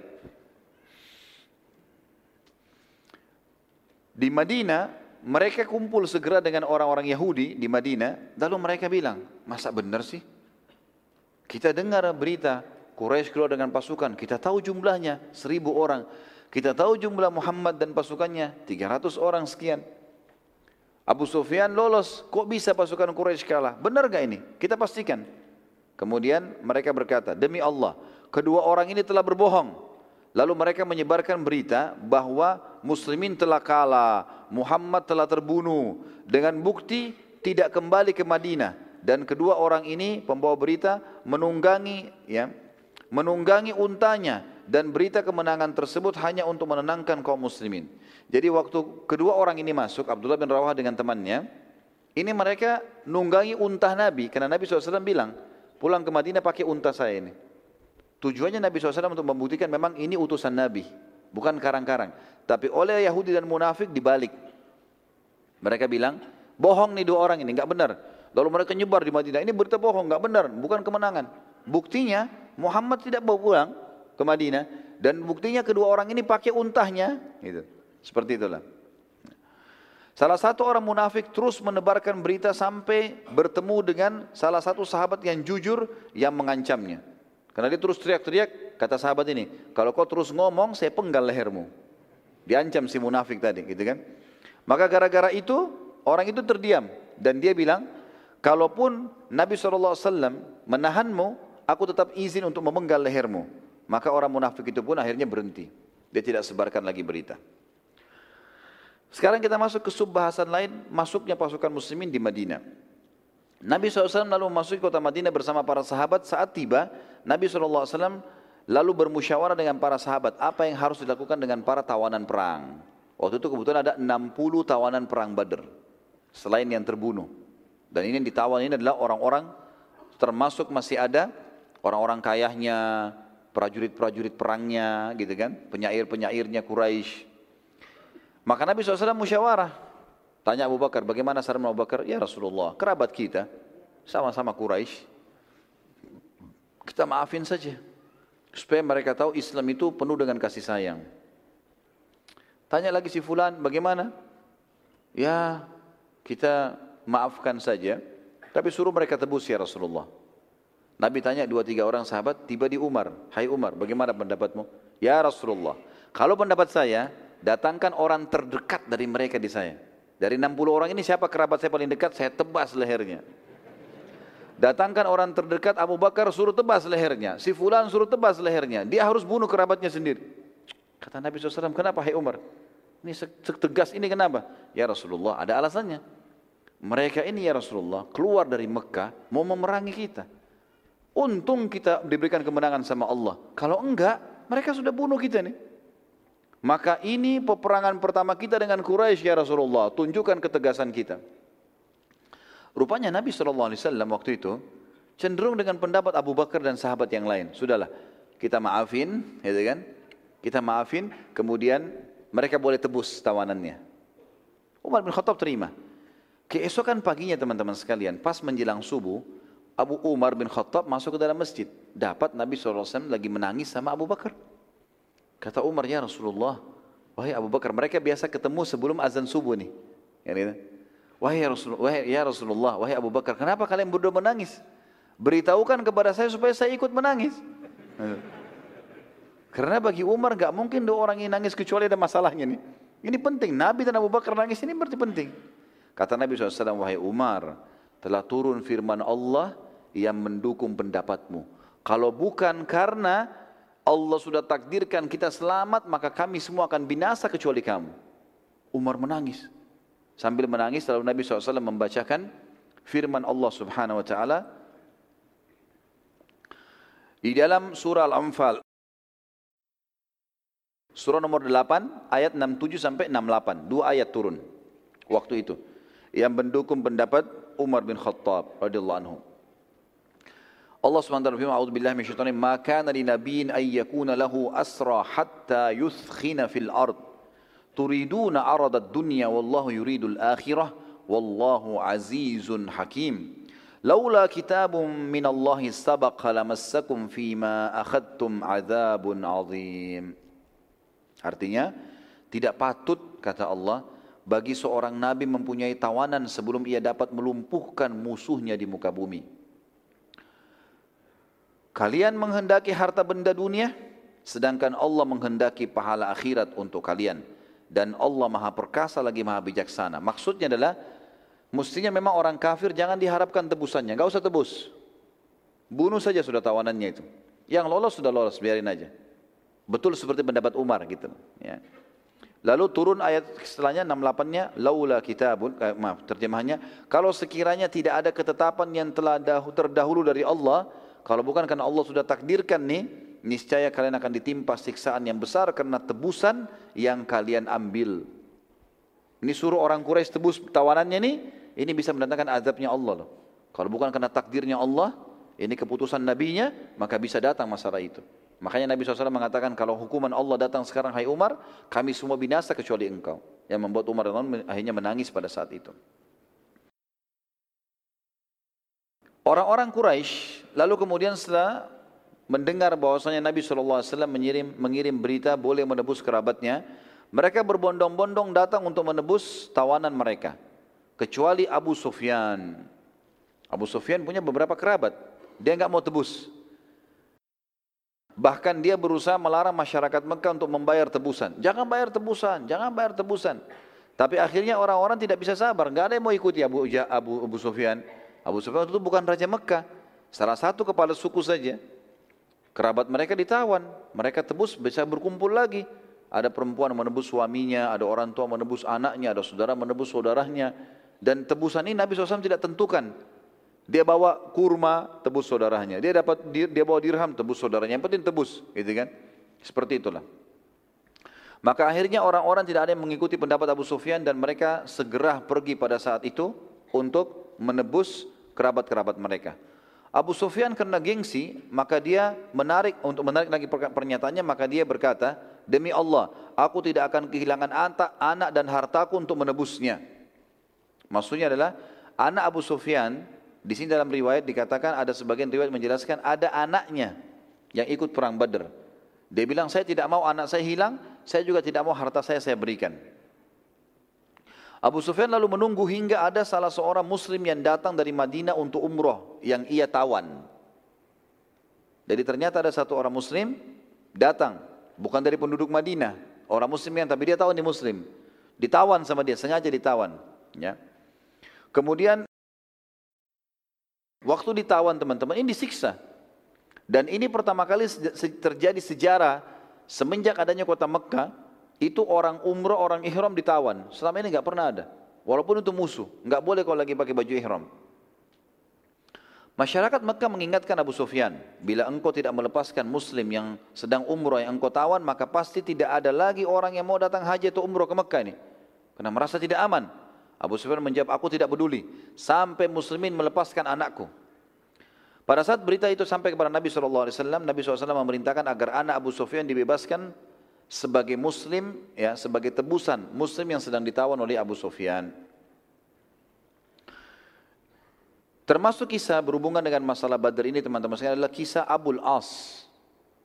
As bin Abul As. Siapa orang ini teman-teman sekalian? Ada yang tahu? Hah?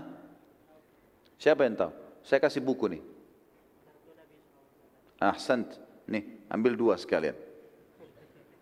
Menantu Nabi SAW. As bin Abi As. Ini menikah dengan siapa? Zainab. Mestinya ente jangan jawab lagi. Sini ada angkat tangan tadi, tapi sudah disebut. Baik. Anak mantu Nabi SAW, Nabi kan punya empat anak perempuan ya empat anak perempuan. Siapa yang mau sebutin? Hah? Hah?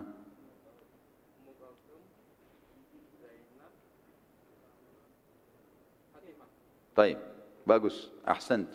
Nih, sebutin empat. Siapa yang tua anak laki Nabi SAW? Hah? Abdullah dan Ahsan. Hah? Kasih buku. Baik. As bin Abil As ini teman-teman sekalian, anak mantu Nabi SAW. Siapa dia? Dia adalah suaminya Zainab. Suaminya Zainab. Sebelum diutusnya Nabi SAW menjadi Nabi, Zainab nikah sama As bin Abil As ini. Hmm. Waktu Nabi SAW dinobatkan jadi Nabi, Zainab mengakui ayahnya sebagai Nabi. Tapi As tidak mau ngakuin ini. Dia nggak mau ngakuin Nabi SAW mertuanya sebagai Nabi. Maka yang terjadi Nabi SAW pisahkan. Dan ini hukum syar'inya begitu ya. Jadi kalau ada seorang wanita masuk Islam, suaminya belum masuk Islam, ini hukum syar'i nggak boleh kumpul. Tapi tidak dianggap cerai. Nggak dianggap cerai. Karena kalau laki-laki itu syahadat juga, mereka langsung bisa kumpul, dianggap suami istri sah. Dan orang yang sudah menikah dengan cara agamanya pun sebelum Islam, kalau dia masuk Islam dianggap sah pernikahannya. Islam sudah menganggap sah pernikahan mereka. Kalau memang dia sudah pernah menikah walaupun dengan caranya dulu, gitu kan? As bin Abil As teman-teman sekalian ini ikut dalam perang Badr bersama orang-orang Quraisy. Jadi anak mantu Nabi ikut berperang memerangi mertuanya nih. Dia termasuk salah satu tawanan di perang Badr. Waktu dia tiba di Madinah dibawa oleh Nabi SAW dan pasukan muslimin, maka dia sempat mengirim kepada Zainab surat meminta agar Zainab melindunginya. Jadi waktu itu belum cerai ini karena cuma dia dalam karena kalau Zainab belum menikah sama laki-laki muslim yang lain. Ini dalam keadaan kafir. Kalau ini syahadat bisa kumpul kembali. Zainab memang masih berharap suaminya bisa dapat hidayah. Maka Asma bin kirim surat, "Hai Zainab, ingatlah kebaikan antara kita suami istri. Lindungi saya supaya jangan sampai karena orang tawanan bisa dibunuh setiap saat. Enggak jelas statusnya. Bisa ditebus, bisa dibunuh. Maka kata Zainab, "Baiklah. Kirim surat kembali baiklah." Gitu kan? Maka Zainab selepas sholat subuh radhiyallahu anha, beliau berdiri lalu mengatakan, aku telah melindungi Abul As, As bin Abul As. Gitu kan. Nabi SAW balik kepada para sahabat. Ada yang tahu ceritanya ini?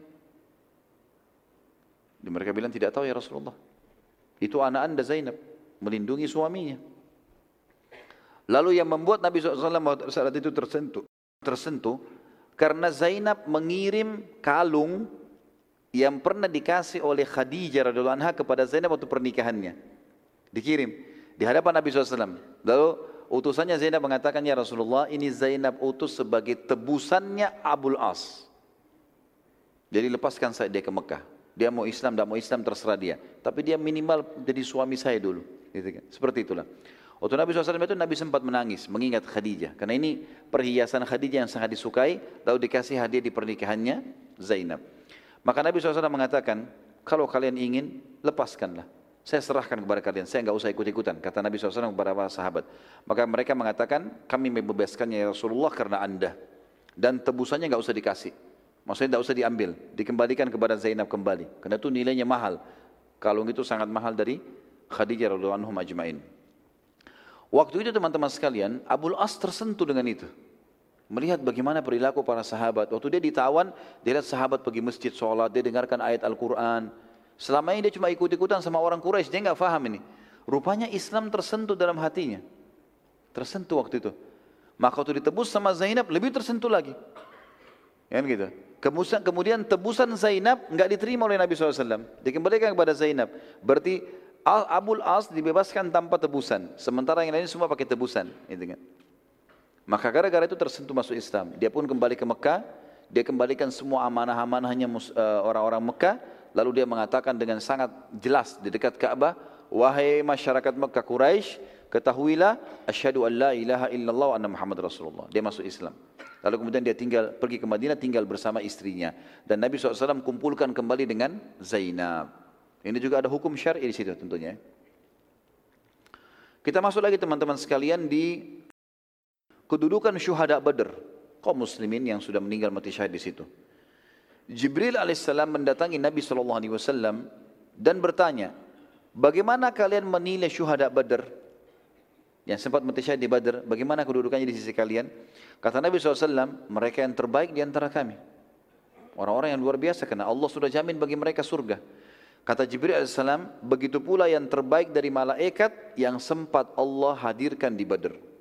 Gara-gara posisi Badr itu, malaikat-malaikat yang hadir pun Allah berikan kedudukan.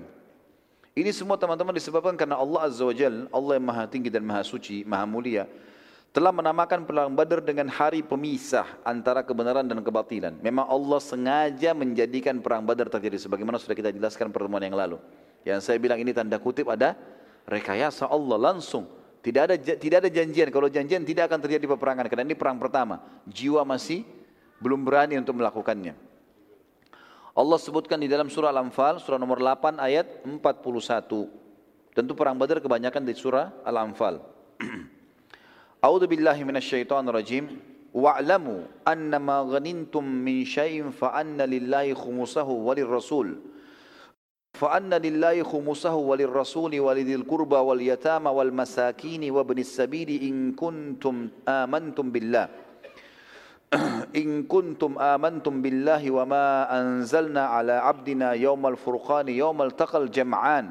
Wallahu ala kulli syai'in qadir. Ketahuilah sesungguhnya apa saja yang dapat kamu peroleh sebagai rampasan perang dari ghanimah yang tertinggal di medan perang dari musuh-musuh ya.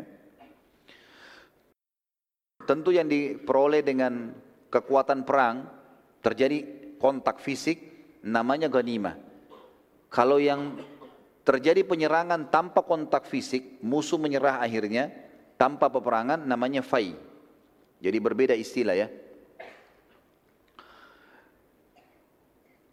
Di sini disebutkan, ketahuilah sesungguhnya apa saja yang kamu peroleh sebagai rampasan perang, baik itu ghanimah atau fai, dengan peperangan atau bukan dengan peperangan, maka sesungguhnya seperlimahnya dikeluarkan untuk Allah, Rasul, kerabat Rasul, anak-anak yatim, orang-orang miskin dan ibnu sabil atau orang terputus jalan.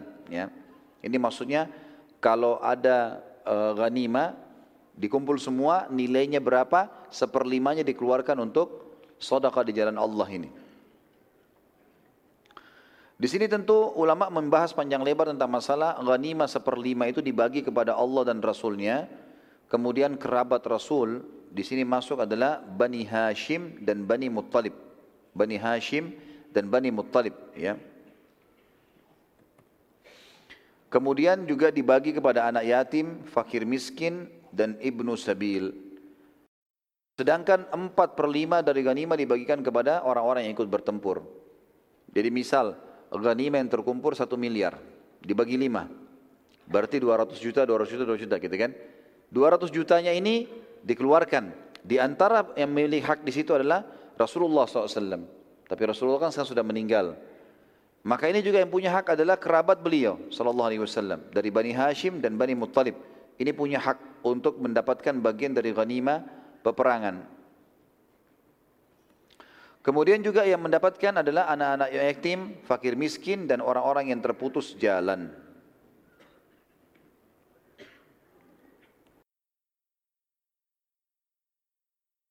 Kata Allah SWT dalam ayatnya, jika kalian beriman kepada Allah dan kepada apa yang telah kami turunkan kepada hamba kami Muhammad di hari Furqan.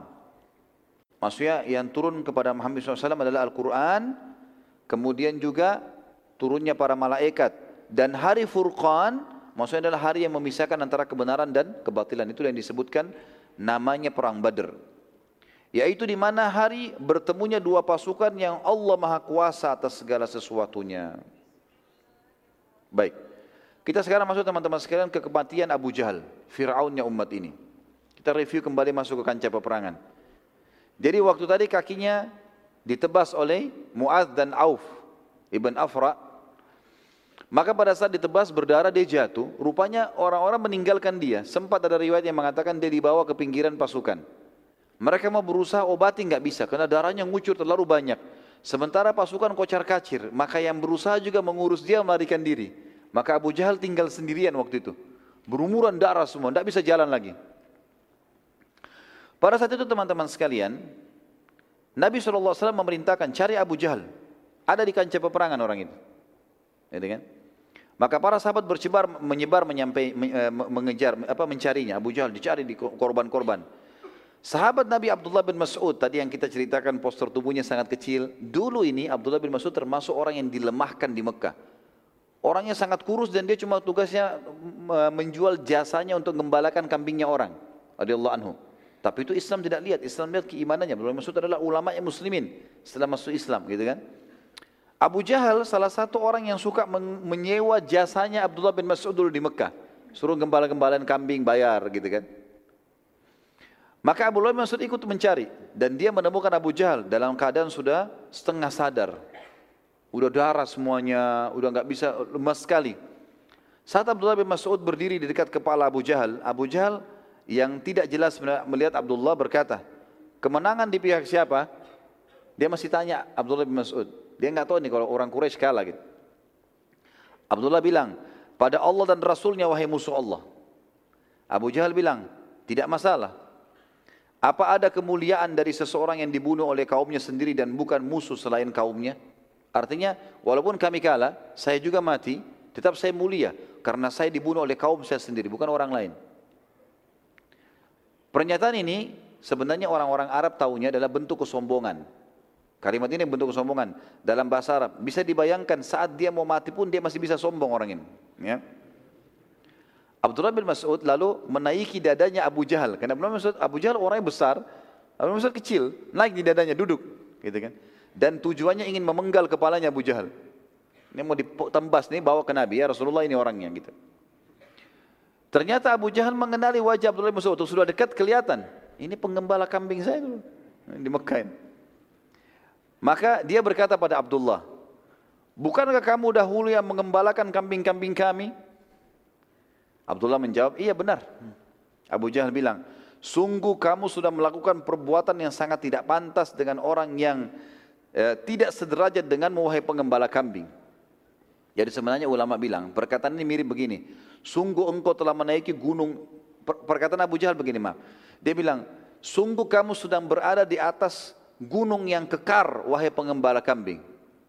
Perkataannya maknanya begini, sungguh kau sudah melampaui perbuatanmu, naik di dadaku, sementara aku di atasan, seperti itulah. Ya. Maka Abdullah pun tidak sabar lagi, langsung memenggal kepala Abu Jahal dan menarik dari dari rambutnya dan membawa kepala kepalanya kepada Nabi Shallallahu Alaihi Wasallam. Rasulullah SAW sempat waktu itu bertanya-tanya, ya siapa ini? Karena penuh dengan darah, rambutnya ditarik sama Abdullah bin Mas'ud. Kata Abdullah bin Mas'ud, musuh Allah wahai utusan Allah. Ini Abu Jahal. Gitu kan. Nabi SAW berkata demi nama Allah yang tidak ada Tuhan yang berhak disembah kecuali dia apakah ini benar? Dia Abu Jahal? Mati sudah? Kata Abdullah demi Allah yang tidak ada Tuhan yang berhak disembah kecuali ia ini adalah Abu Jahal saya sendiri yang menebas lehernya ya Rasulullah maka Nabi SAW segera sujud syukur gara-gara itu ya kemudian beliau SAW bersabda saat bangun dari sujudnya sungguh orang ini Fir'aunnya umat ini. Sungguh orang ini adalah Fir'aunnya umat ini. Makanya dapat julukan Fir'aunnya umat ini. Baik, kita tutup teman-teman sekalian dengan beberapa kejadian antara perang Badar dan perang Uhud. Itu tadi akhir hidupnya eh, Fir'aunnya umat ini adalah Abu Jahal. beberapa kejadian antara perang Badar dan perang Uhud kena dekat sekali nih. Perang Badar tahun 2 Hijriah, perang Uhud tahun 3 Hijriah. Yang pertama adalah ada proses pembebasan tawanan dulu. Kejadian ini terjadi antara perang Badar Uhud, kan? Orang-orang Mekah terus membebaskan tawanan perang.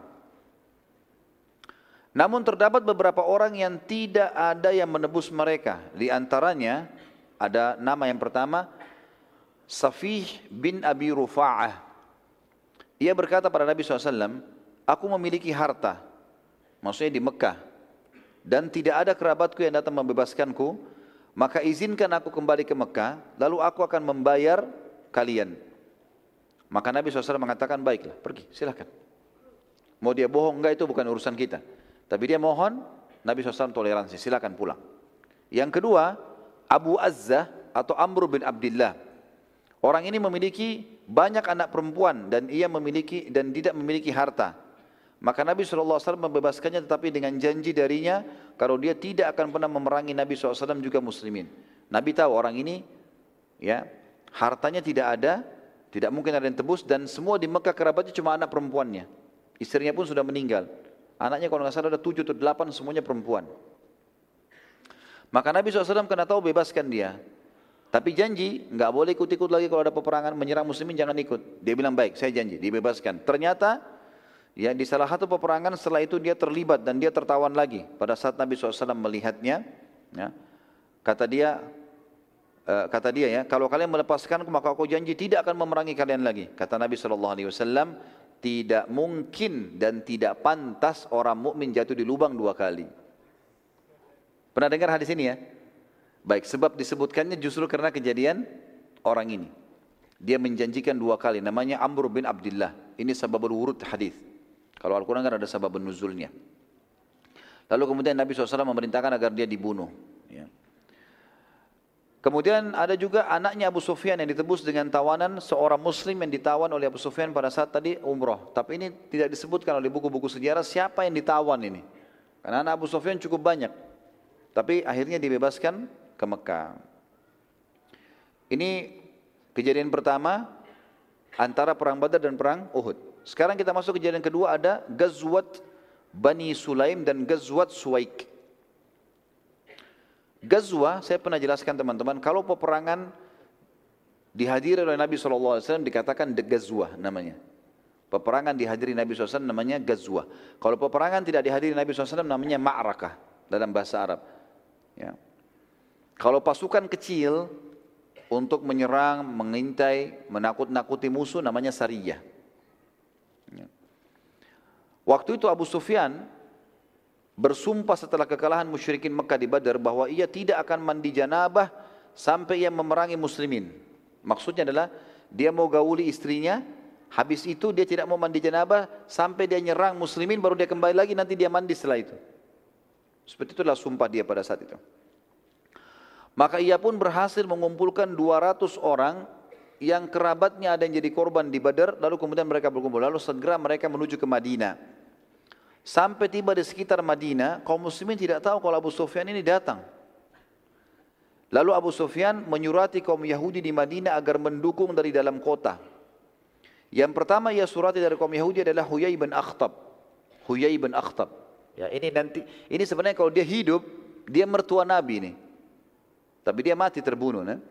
Huyai bin Akhtab ini nanti terbunuh di perang uh, Quraidah, Bani Quraidah. Nanti kita jelaskan masalah itu. Tapi dia salah satu pimpinan suku Yahudi di Madinah. Yang pada saat itu spontan menolak dan berkata, tidak, aku takut pada Muhammad. Tidak mau dukung. Apalagi pasukanmu cuma 200 orang. Seribu aja di Badar dikalahin. Apalagi 200 gitu. Dan mau nyerang Madinah. Lebih kuat lagi muslimin, gak mungkin. Abu Sufyan lalu menyurati Salam bin Mushkim, salah satu pimpinan Yahudi ini juga nanti kita akan bahas, dia akan terbunuh di perang Khaybar.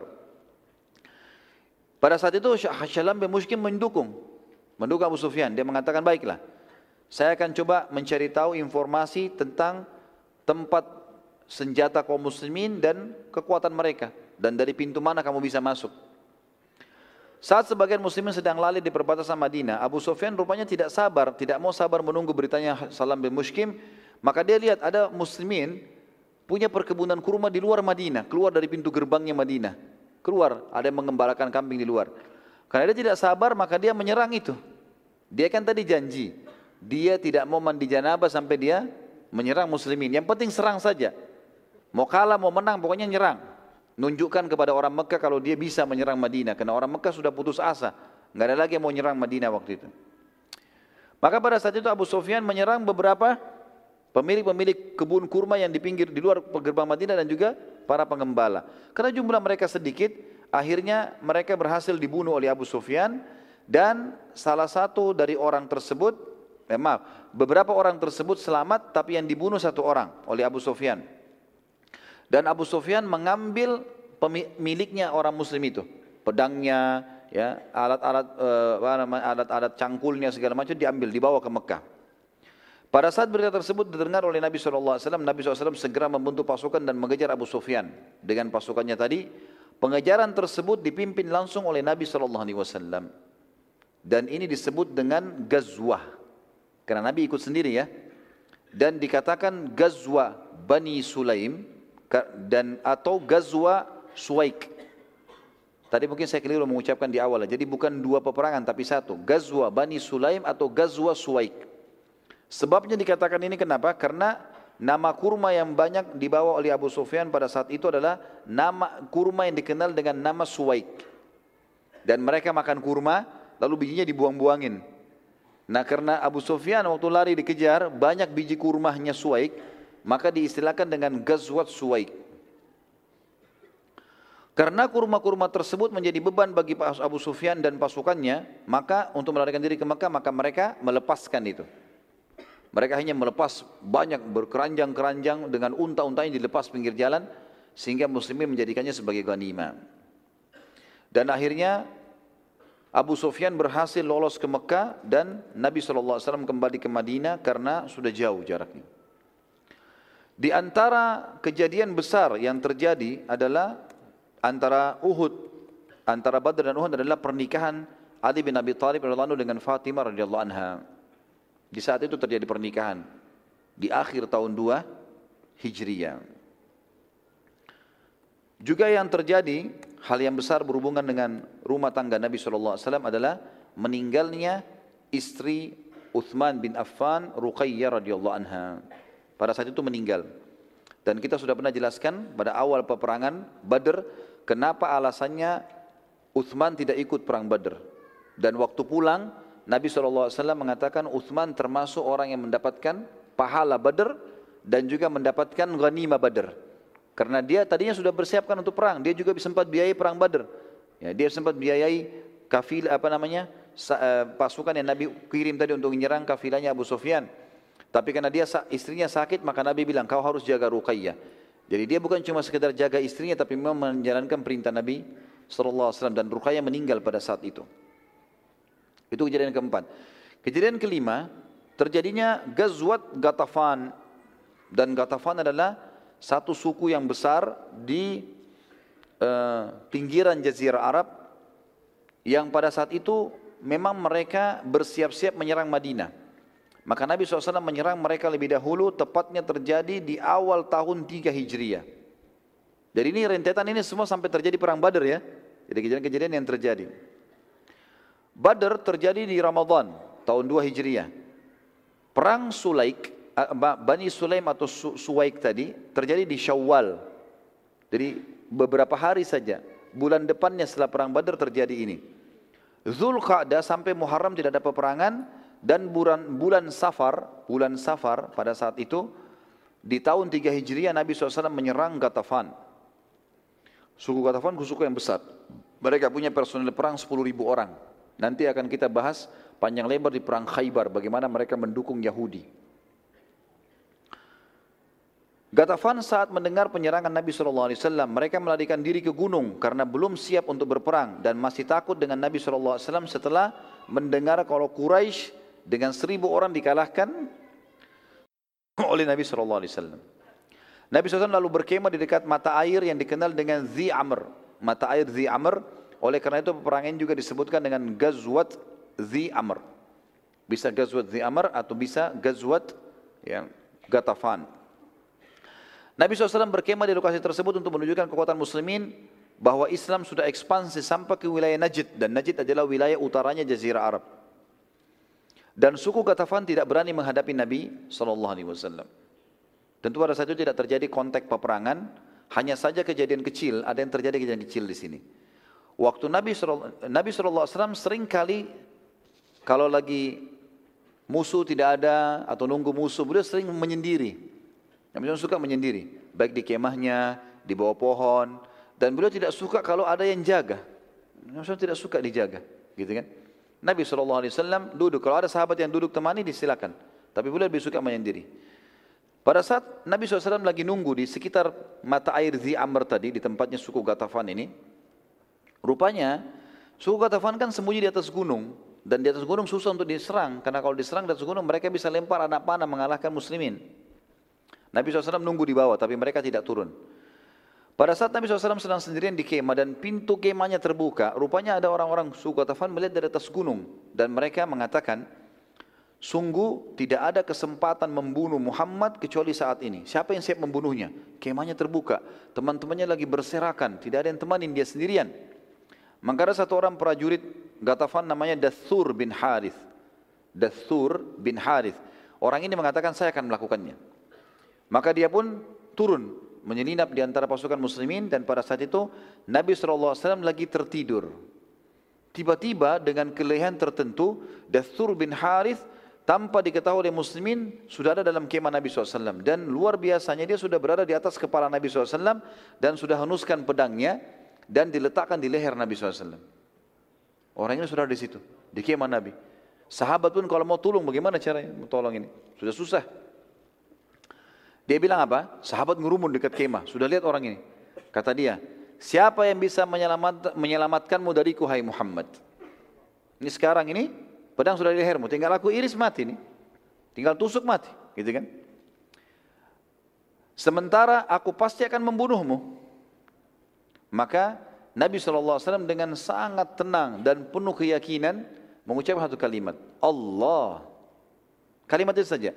Tiba-tiba dengar kalimat Allah dengan hikmah Allah, Dathur bin Harith ini terdorong ke belakang. Tiba-tiba terdorong, ya entah bagaimana terjadi. Yang jelas kemudian dia terjatuh dan pedangnya jatuh. Dengan sangat cepat Nabi SAW berdiri megang pedang lalu menaruh di lehernya Dathur. Lalu kata Nabi SAW kepada Dathur, siapa yang bisa menyelamatkanmu dariku sekarang? Maka Dathur berkata tidak ada. Perdamaian hai Muhammad, perdamaian. Hmm damai. Maka pada saat Dastur balik ke kaumnya, Nabi lepaskan, sudah, sudah, lepas. Bayangkan ya, Nabi sudah mau dibunuh loh ini.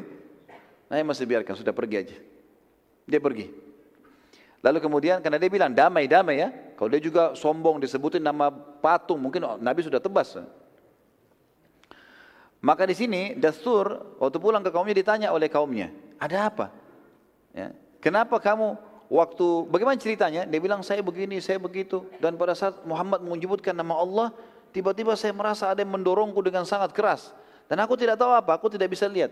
Dan Muhammad memiliki kelehan yang luar biasa sampai dia bisa membalikan keadaan. Maka aku pun menyerah. Dan perlu teman-teman tahu ternyata Dasur bin Hadith ini dianggap oleh suku Gatafan adalah prajurit terhebatnya. Berarti dengan perilaku ini yang lainnya pasti tidak mampu lagi. Yang ini aja nggak mampu apalagi yang lainnya. Gara-gara itu juga dengan hikmah kata para ulama, hikmah Allah SWT mereka tidak berani turun menyerang Nabi SAW. Andai saja Dathur dengan hikmah Allah berhasil melukai Nabi misalnya, atau berhasil duel dengan Nabi, tidak terjadi perilaku seperti tadi, maka mungkin mereka punya keberanian untuk menyerang Nabi SAW. Karena perlu diketahui, saya sudah bilang tadi, Gatafan teman-teman punya 10 ribu orang, personel perang semuanya bisa berkuda. Kalau dikatakan personel berkuda ini teman-teman bisa menyerang di atas kuda, memanah dari atas kuda, melempar tombak, bisa menyerang kuda. Kudanya juga dilatih bisa menyerang musuh. Jadi luar biasa ini. Tapi dengan hikmah Allah terjadi begitu. Setelah itu tentu Nabi SAW melihat sudah berhari-hari mereka tidak turun. Lalu si Dastur ini membawa berita kami damai, kami damai. Semua pasukannya, semua sukunya juga siap damai dikirimlah surat. Ya Muhammad kami damai. Lalu Nabi SAW pun pulang ke Madinah. Terjadi juga setelahnya Gazwa Furq namanya, Gazwat Furq di wilayah selatan Madinah, tepatnya di wilayah Najran. Najran ini mayoritasnya orang-orang Nasrani, gitu kan? Di bawah kekuasaan Romawi pada saat itu. Pada bulan Rabiul Awal, tadi bulan Safar terjadi penyerangan suku Gatafan, tahun 3 Hijriah.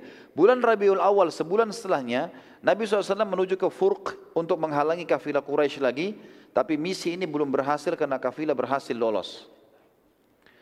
Kemudian terjadi juga Gazwa Bani Kainuqa, Gazwat Bani Kainuqa ya. Dan Gazwa Bani Kainuqa ini adalah orang-orang Yahudi tentunya ya, kaum Yahudi yang memang ada pada saat itu teman-teman sekalian di uh, di Madinah. Di Madinah ada tiga suku Yahudi. Di Madinah ada tiga suku Yahudi. Pernah kita jelaskan ini. Ya. Suku Yahudi ini ada tiga. Siapa yang bisa sebutkan? Jangan, yang lain. Hah? Tiga suku Yahudi. Hah? Allah.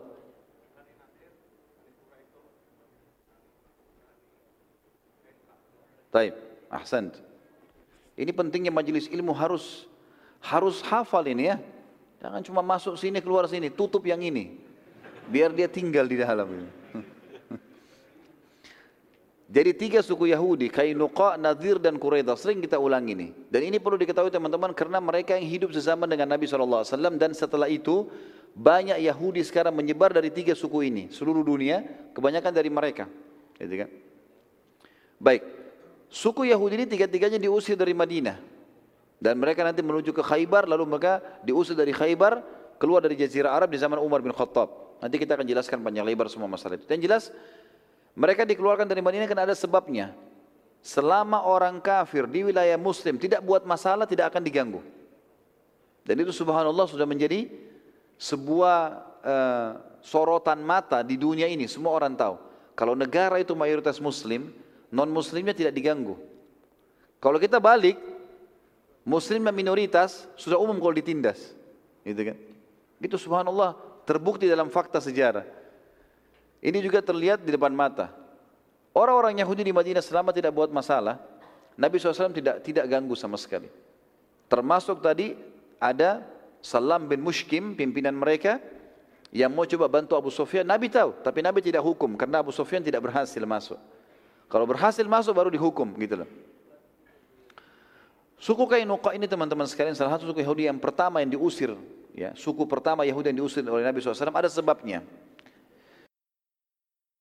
Kalau saya ibaratkan meja ini kota Madinah, yang saya sedang di depan saya meja ini, ada benteng Madinah mengelilingi kota Madinah, tembok yang tinggi dan ada pintu gerbangnya dari muka dan belakang biasa dibuka di waktu tertentu pagi, malam ditutup.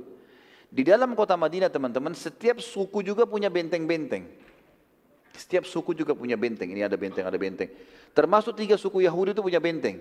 Kainuka punya benteng sendiri. Di dalam benteng mereka ini teman-teman, semua rumah sukunya, satu sukunya, dalam ada pasar, ada uh, sumur, ada peternakan, ada luar biasa. Seperti satu kota. Kota di dalam kota gitu. Gitu kan?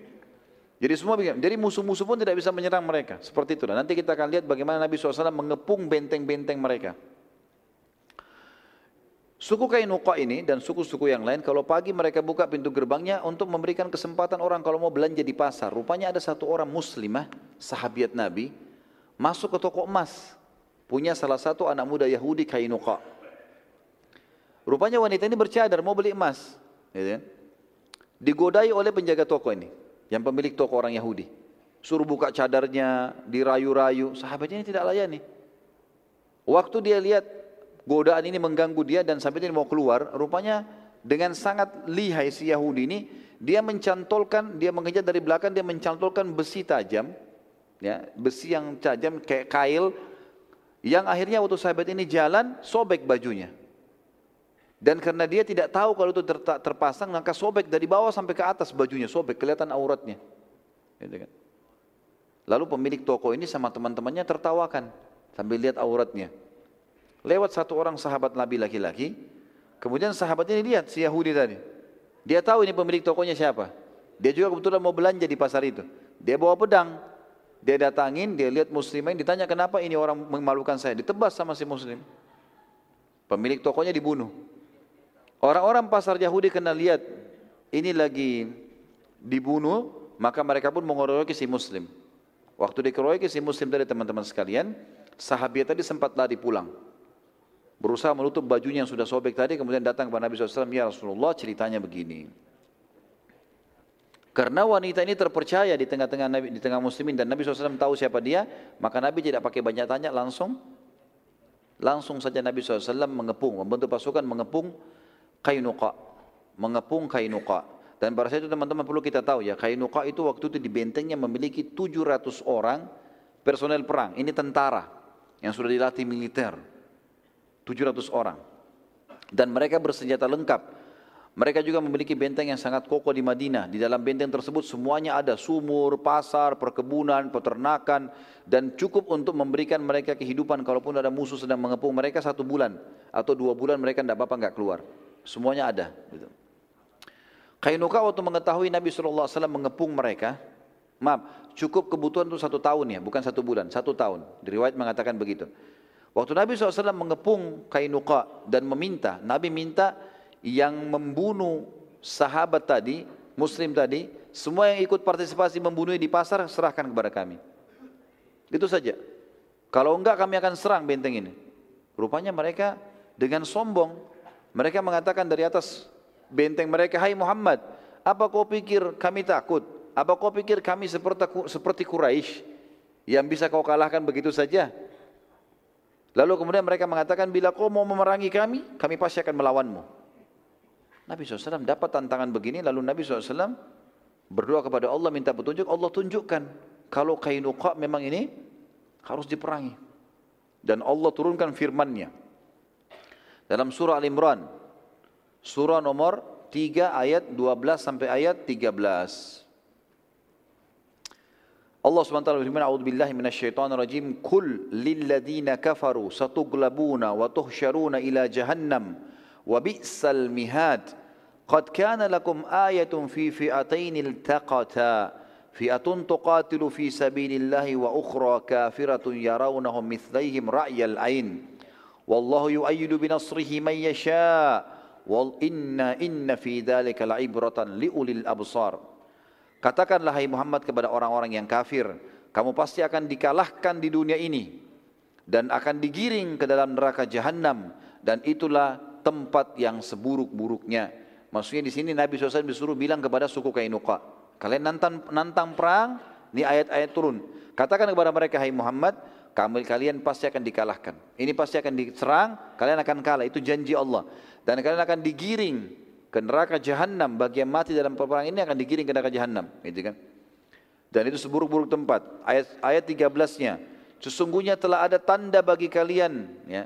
Orang-orang beriman tentang dua golongan yang saling bertempur.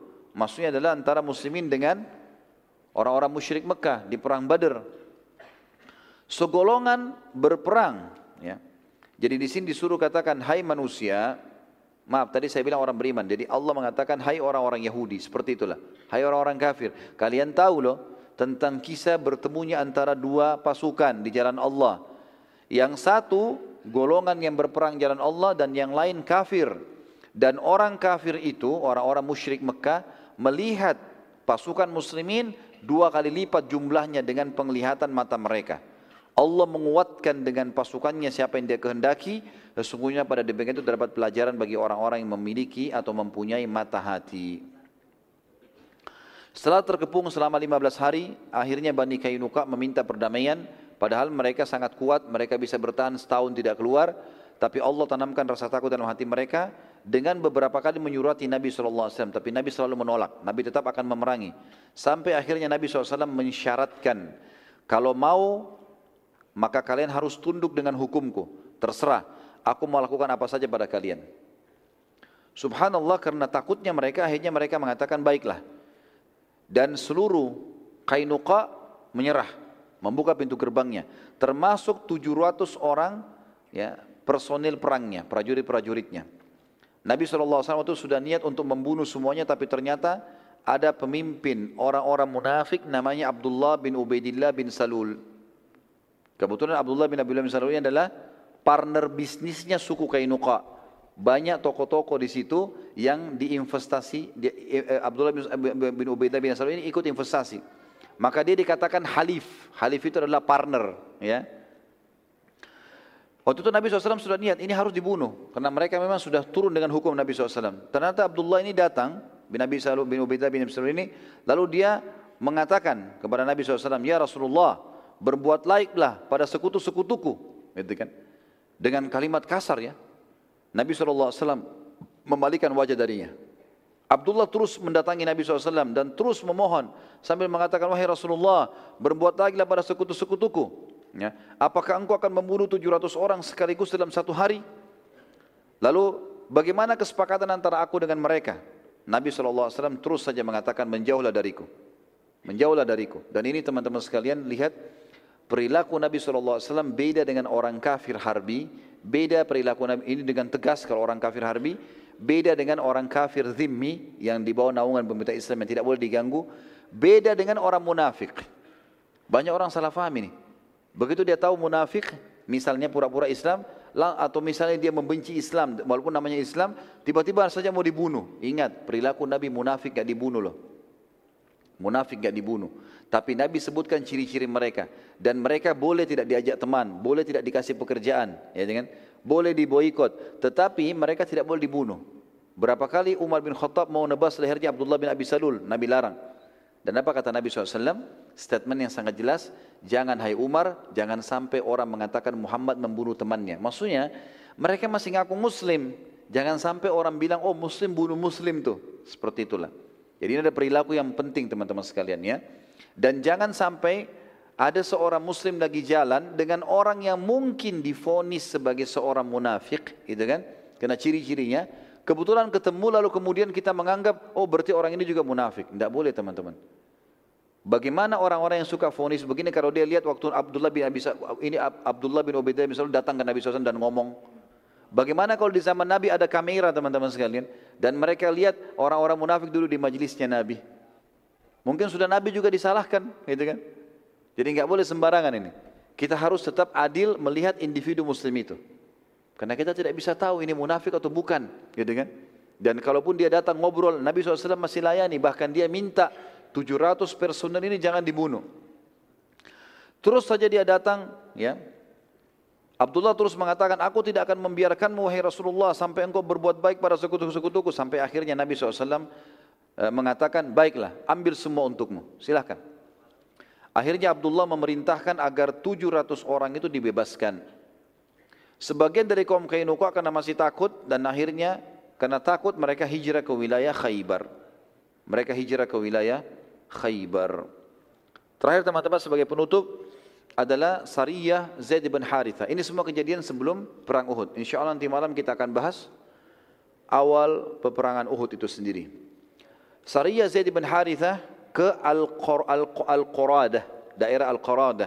Masuk wilayah Najd antara Rabzah dan Ghamrah di tepi Zatul Irq. Ya, dikenal juga dengan perang Zatul Irq. Sariyah saya sudah bilang teman-teman definisinya adalah tiga orang ke atas, tiga sampai seratus ya. Di atas 100 sudah dinamakan pasukan. Kurang dari 100, 3 sampai 100 dikatakan syariah. Pada saat itu Allah Azza wa Jal menakdirkan terjadi pertemuan antara seorang sahabat yang bernama Sulaik. Pernah bersahabat dengan salah satu dari kafir Quraisy yang bernama Naim bin Mas'ud. Naim bin Mas'ud. Suatu hari pada saat sedang mabuk bersama, lalu Naim dalam keadaan mabuk tidak sadar menceritakan info tentang kafilahnya kafilahnya Abu Sufyan, kafilahnya Quraisy. Jadi Sulaik ini muslim. Dia bersahabat sama Naim bin Mas'ud. Satu waktu bertemu, kafir sama muslim bertemu, teman sama teman satu tempat. Rupanya si Naim ini lagi mabuk. Lalu dia ceritakan bahwasanya ada kafilah Quraisy mau keluar. Dia sudah tidak sadar ini muslim depannya atau bukan. Tapi ini dianggap temannya. Maka spontan waktu itu dengan sangat detail diceritakan Sulaik mengumpulkan seluruh info tentang kafilah tersebut dari Naim lalu segera melaporkan kepada Nabi sallallahu alaihi wasallam ya. Pada saat itu teman-teman sekalian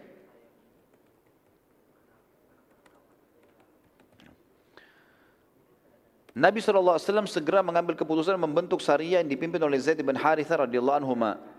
Zaid bin Haritha adalah dikenal dengan dulunya anak angkat Nabi SAW, Haritha uh, Zaid dan ini dijadikan pemimpin dalam perang ini. Pada bulan Jumadil Thaniyah tahun 3 Hijriah, Nabi SAW mengutus Sariyah dipimpin oleh Zaid bin Haritha dengan pasukan kurang lebih 100 orang berkuda bertujuan menghalangi kafirah tadi Quraisy yang dipimpin oleh Safwan bin Umayyah bin Khalaf, Huwaitib bin Abdul Uzza dan Abdullah bin ya, maaf, dipimpin oleh Safwan bin Umayyah dan Huwaitib bin Abdul Uzza kafilah itu. Kemudian ada juga satu orang dari Quraisy yang ikut di situ pimpinannya Abdullah bin Abi Rabi'ah. Dalam kafilah tersebut terdapat cukup banyak harta terdiri dari bejana perak dan ber, ter, uh, yang bernilai kurang lebih satunya 3000 dirham. Jadi benda-benda yang sangat mahal. Petunjuk jalan Quraisy bernama Furrad bin Hayyan al-Ajali, Furrad bin Ayyan al-Ajali yang menuntun Quraisy melalui wilayah Zatul Irq dan memasuki wilayah Irak supaya menghindari Madinah. Pada saat itu Zaid bin Haritha berhasil menemukan mereka dan berhasil mendapatkan kafilah lalu menyerang tapi sayangnya ya kafilah tersebut berhasil meloloskan diri terutama pada saat Zaid bin Haritha sibuk melawan prajurit-prajuritnya mereka berhasil melarikan kafilah-kafilah tadi ya. yang ditawan oleh Zaid hanya pemimpin kafilah yang bernama Furad bin Hayyan al-Ajali saat Furat bin Hayyan al-Ajali dibawa ke hadapan Nabi SAW, Nabi SAW menawarkan Islam. Kalau dia tidak mau, kalau dia tidak mau maka akan dibunuh. Maka ia pun akhirnya memilih Islam. Dia memilih Islam dan dianggap uh, misi ini tetap dianggap berhasil walaupun tidak sempat mendapatkan kafilah karena Zaid bin Harithah menawan pimpinannya dan pimpinan kafilah masuk Islam. Allahu alam bisawab. Ini insyaallah yang bahasan kita teman-teman sekalian dan kita akan masuk insyaallah di bahasan kita setelahnya masalah perang Uhud ya. Mungkin begitu saja. Subhanakallahumma bihamdika asyhadu an la ilaha illa anta astaghfiruka wa atubu ilaik. Wassalamualaikum warahmatullahi wabarakatuh.